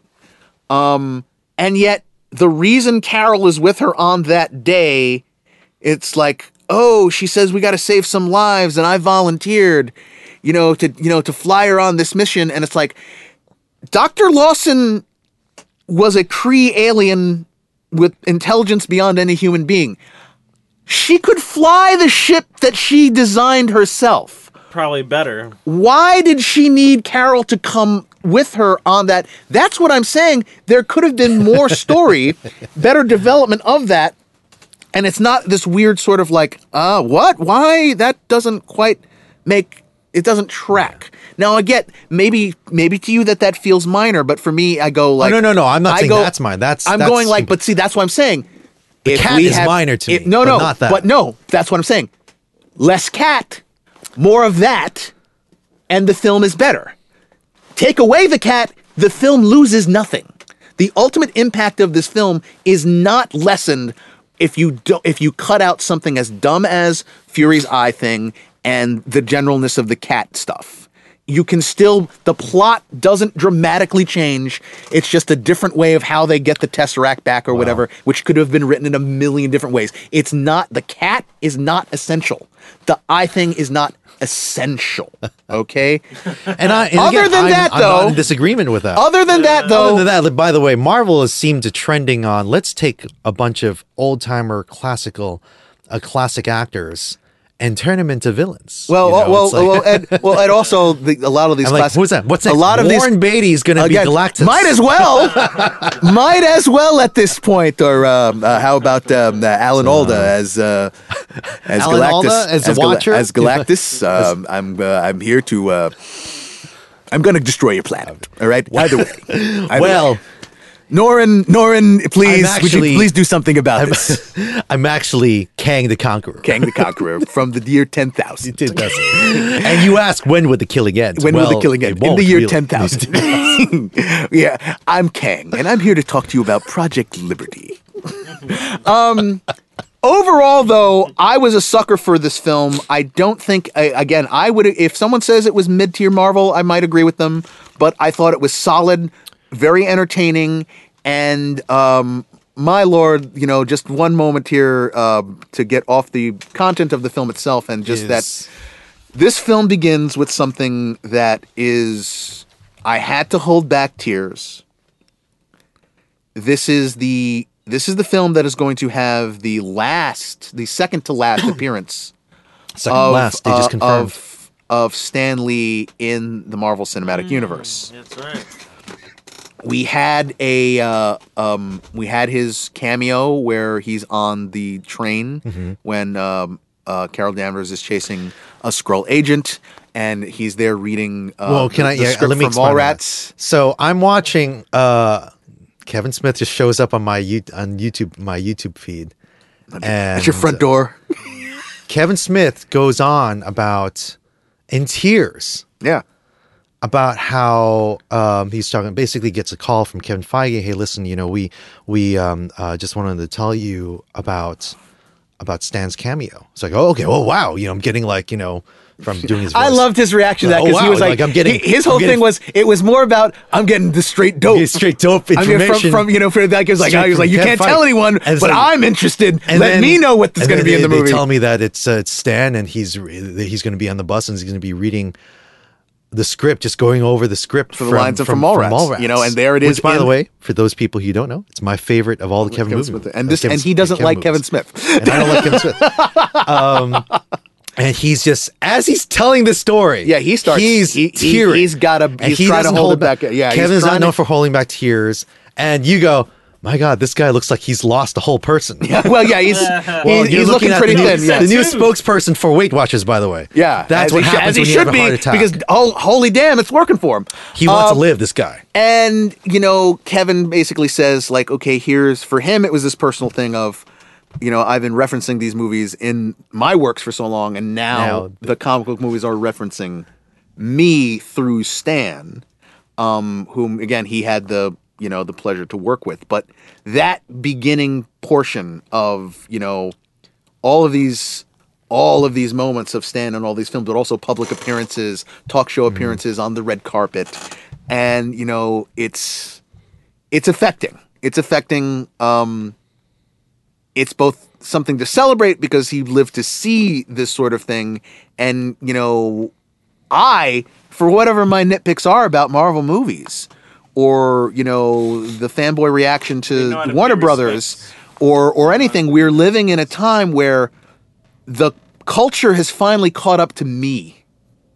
I always knew that these characters at these worlds were interesting and inspirational and fun and funny hmm. and cool. I always knew that. I al- I didn't I I to me these things were never unhip. Hmm. Finally we're going to a point where we get to the whole world knows it. The whole world realizes the potentials that are that is that are in these type of characters and in these worlds. Ed, can you say something as arrogant as that? Did I mess with you? all the world and all of culture Finally, finally come up to me. I'll take it. Before I'll take it. I'll uh, take it. I, I, I I don't. I, I know if it sounds, but I'm being serious. I'm being 100. I'm, I'm a heart attack. I'm as serious as the heart attack that Kevin Smith had. that this is a thing where I'm lucky enough to have seen this as a, as a consumer of these things.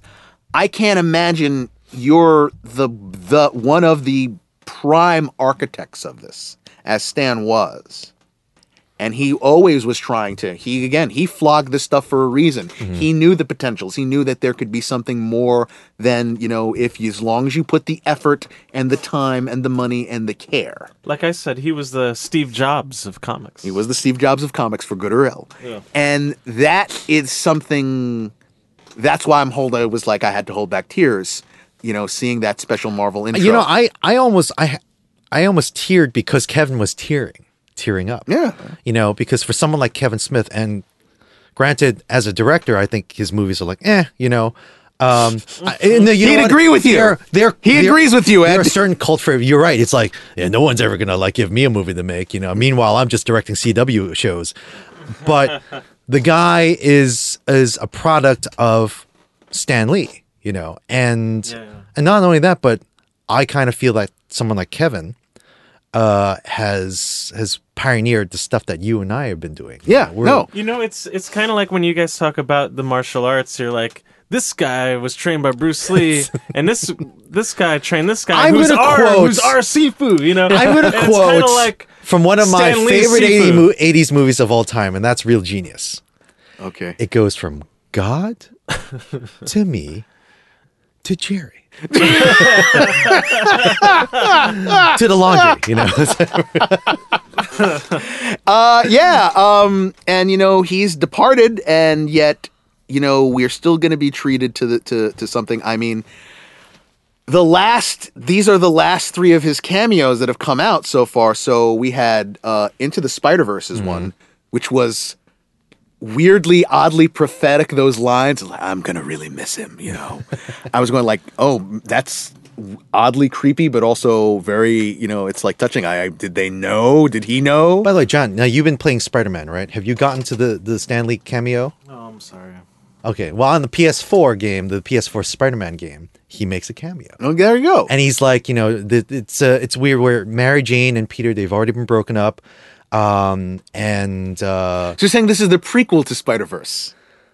maybe, but he goes, but uh, Peter Peter goes, I'm sorry, Mary, I gotta go, I got to MJ, I gotta go, and Mar- MJ's just sitting there in the diner all alone, and and he was like, you know what? You two were always my favorite. um, Uh, and so we're gonna get, uh, you know, i with this one, and then finally we'll get the the end game uh, He has a one, which? No? Speaking of which, can we get into the post the the the post credit? yeah. So the post credit scenes are uh, twofold. One is the stupid cat. You don't need to see it. The cat throws up the tesseract. Enough of the There, cat. I ruined it Enough for of the you. cat. Uh, it deserves to be ruined. Um, He says that with like a like a Yeah. ra- a rage face. I don't know. I'm what saying, yeah, it's it was stupid, it was dumb. I don't care, and you don't need to see it. The end game lead in post credit scene seems to be similar, I think, to the post credit scene that we had in um, at the end of Ant Man, which was essentially what was it? It Yeah. was just The a, guys it are was a, stewing- It was a it was a cut scene from Mm-hmm. Winter's uh, uh, from I'm sorry from Civil War. Uh, and I think that the scene that we get, the post credit scene we get in Captain Marvel, the is cre- essentially just going to be, uh, it was a cut scene from Endgame. what we felt with the credits from Infinity War. These guys are still feeling it at the head. Right, exactly. Well, as I always said, that they're going to be reminded. Yeah, the whole world Fifty percent of the world is the gone. population is gone. Bruce, how are you doing? I don't know. I don't know. Steve, Everything's it's just- going. crazy. That's not a bad Ruffalo, by the way. It's I got the tone. I don't know, Steve. It's it's like crazy out it's, It's there. crazy out there. You You know, know, this pager stops working. It was Furies, and boom, she she appears behind them. And I ordered By the pizza way, half an hour ago, and nothing has come. yeah, that's because And it came in half. Only came, half of it It's came. because it's because Domino's working with half the people, Bruce. Um, now, um, uh, something of note is the fact that Carol looks very different. Twenty years later, Not well, it's not just aging or anything, which like, she doesn't look markedly aged. Uh, there might be issues with that. She might be ageless, um, given after her powers. Um, but the hair is longer, but the, also the uniform is different. It is a completely different um, suit than the one that she wore in well, you only got Captain to Marvel see from the torso up. but it's different. It is. Di- it's different. It's a different design. And what does that mean for Endgame? Um, obviously, you're saying that she's got no pants. The Miss Marvel that uh, maybe who knows? They, maybe they're gonna blow our minds, and she's gonna show up with the thigh high boots, with no, you know, with the with the with the with the hot pants on. Um, I think it raises all these sort of questions for her for her going forward in the Avengers franchise and also her solo franchise because she goes off with the Skrulls at the end of the film. She leaves Earth. Sh you know, she It's a long time she spent with the Skrull. all right. Well, who's to say it was just with the Skrulls? There could be all sorts of adventures she has out there. You know, she could settle them on there and just decide not to have come back to Earth. She may have tried to come back to Earth and got sidetracked with all sorts of little missions or whatever, helping people out there. She may be a legend out there for all we know. Um, I think that there's a very good chance that they may treat her franchise not too dissimilar to what seems to be what's going on right now with Wonder Woman. Which is to say, Captain Marvel 20 2 years. may not take place in the modern uh, Marvel universe. There's a lot of setup things in this film. The Ronan scene seems to be completely set up. We're coming back for the for the weapon. Okay, no, There the is. woman. Okay, so we, the- we may very well get a you know an explanation that that dovetails with the Guardians of the Galaxy. We may learn why Ronan was put on ice. He was obsessed with getting this woman, and he was disgraced, and you know yada yada yada. We may learn you know things about. Uh, they may use her to introduce other cosmic characters in her in her franchise. You can have the Shi'ar. You can have the Brood. You can have whatever you I'm know. pretty other, sure other that things. that uh, she's going to experience what pretty much a whole entire universe experiences, which is about Half you know half gone. half. yeah, of that is everything that is there is a whole there is a whole thing where basically she may come down to the Avengers, and that maybe this is like, look, um, I've been out I've been out there. I just came from out there. Hmm. It's bad. You know, these all these star empires are falling because half of their population is gone. Um, we don't know how seasoned she got out there. You know, we don't, uh, and on the other hand, we honestly don't know if Fury calling her back was this was the first time. Like you said 20 years she could have popped back and forth you know you know you know picked up the stupid cat and brought it back on space Nerd because we don't see fury with the cat. Um all sorts of things could have happened and i think that there is a good chance that they'll be like next avengers movie yes carol's in there she's got a leadership position those when you want to see captain marvel in the modern day go to see the avengers movies when her solo films come out just like Wonder Woman 1984, we're going to have something that takes place in within that 20 year time span between 1994 and 2000 and you know 19. Um so that was our Captain Marvel spoiler review discussion. Uh uh I'm sorry to all the cat lovers out there. I'm sorry to all the people who like masturbating monkeys. No, because no, no more, no more. We No may have characterized Stop. them in Enough a negative light. monkeys. And as Uh, my mother what? would say, I would the truth is you you're continue never go too old to not you're never too old No. to not be fazed No, by masturbating stop. monkeys. Stop. Right. Oh, oh.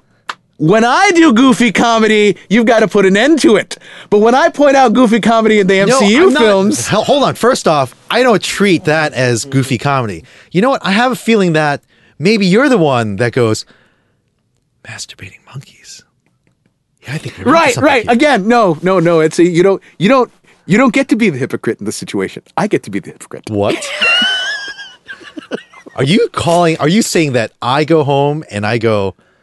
You know what? I've got uh, some laundry. I've got to prepare dinner. I got to pick up Clark. Masturbating monkeys. Well, Ed, as we said, the only two people who, despite what my mother said, um, there are only two people in the world who should be unfazed by masturbating monkey. Everyone else, regardless of age, honestly, you should have an issue with the masturbating monkey. The only two people in the entire world who should be unfazed by masturbating monkeys is Jane Goodall and Sir David Attenborough. Because The that's what they're doing. Williams. That's what it's they're like, doing. It's They're- like uh, it's like the difference between.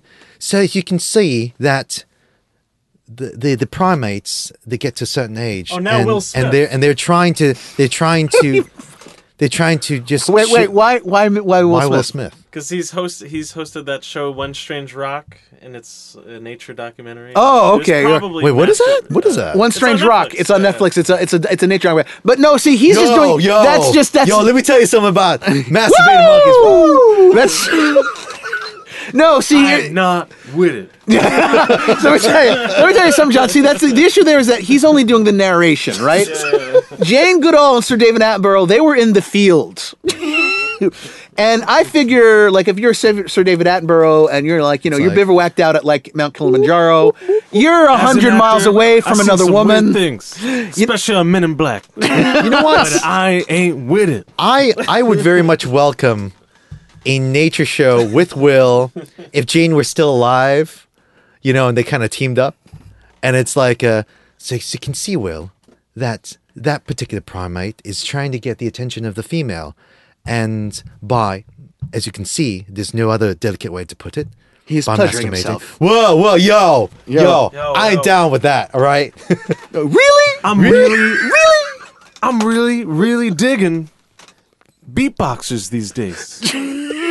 oh, you saw Really, what I sent yeah, you. All right. Well, that ends our Captain Marvel spoiler review discussion. We hope But you we have enjoyed it and you got the it. pipe. Anything A lot coming down Because the, pipe. the world is coming down the pike. well in the next April.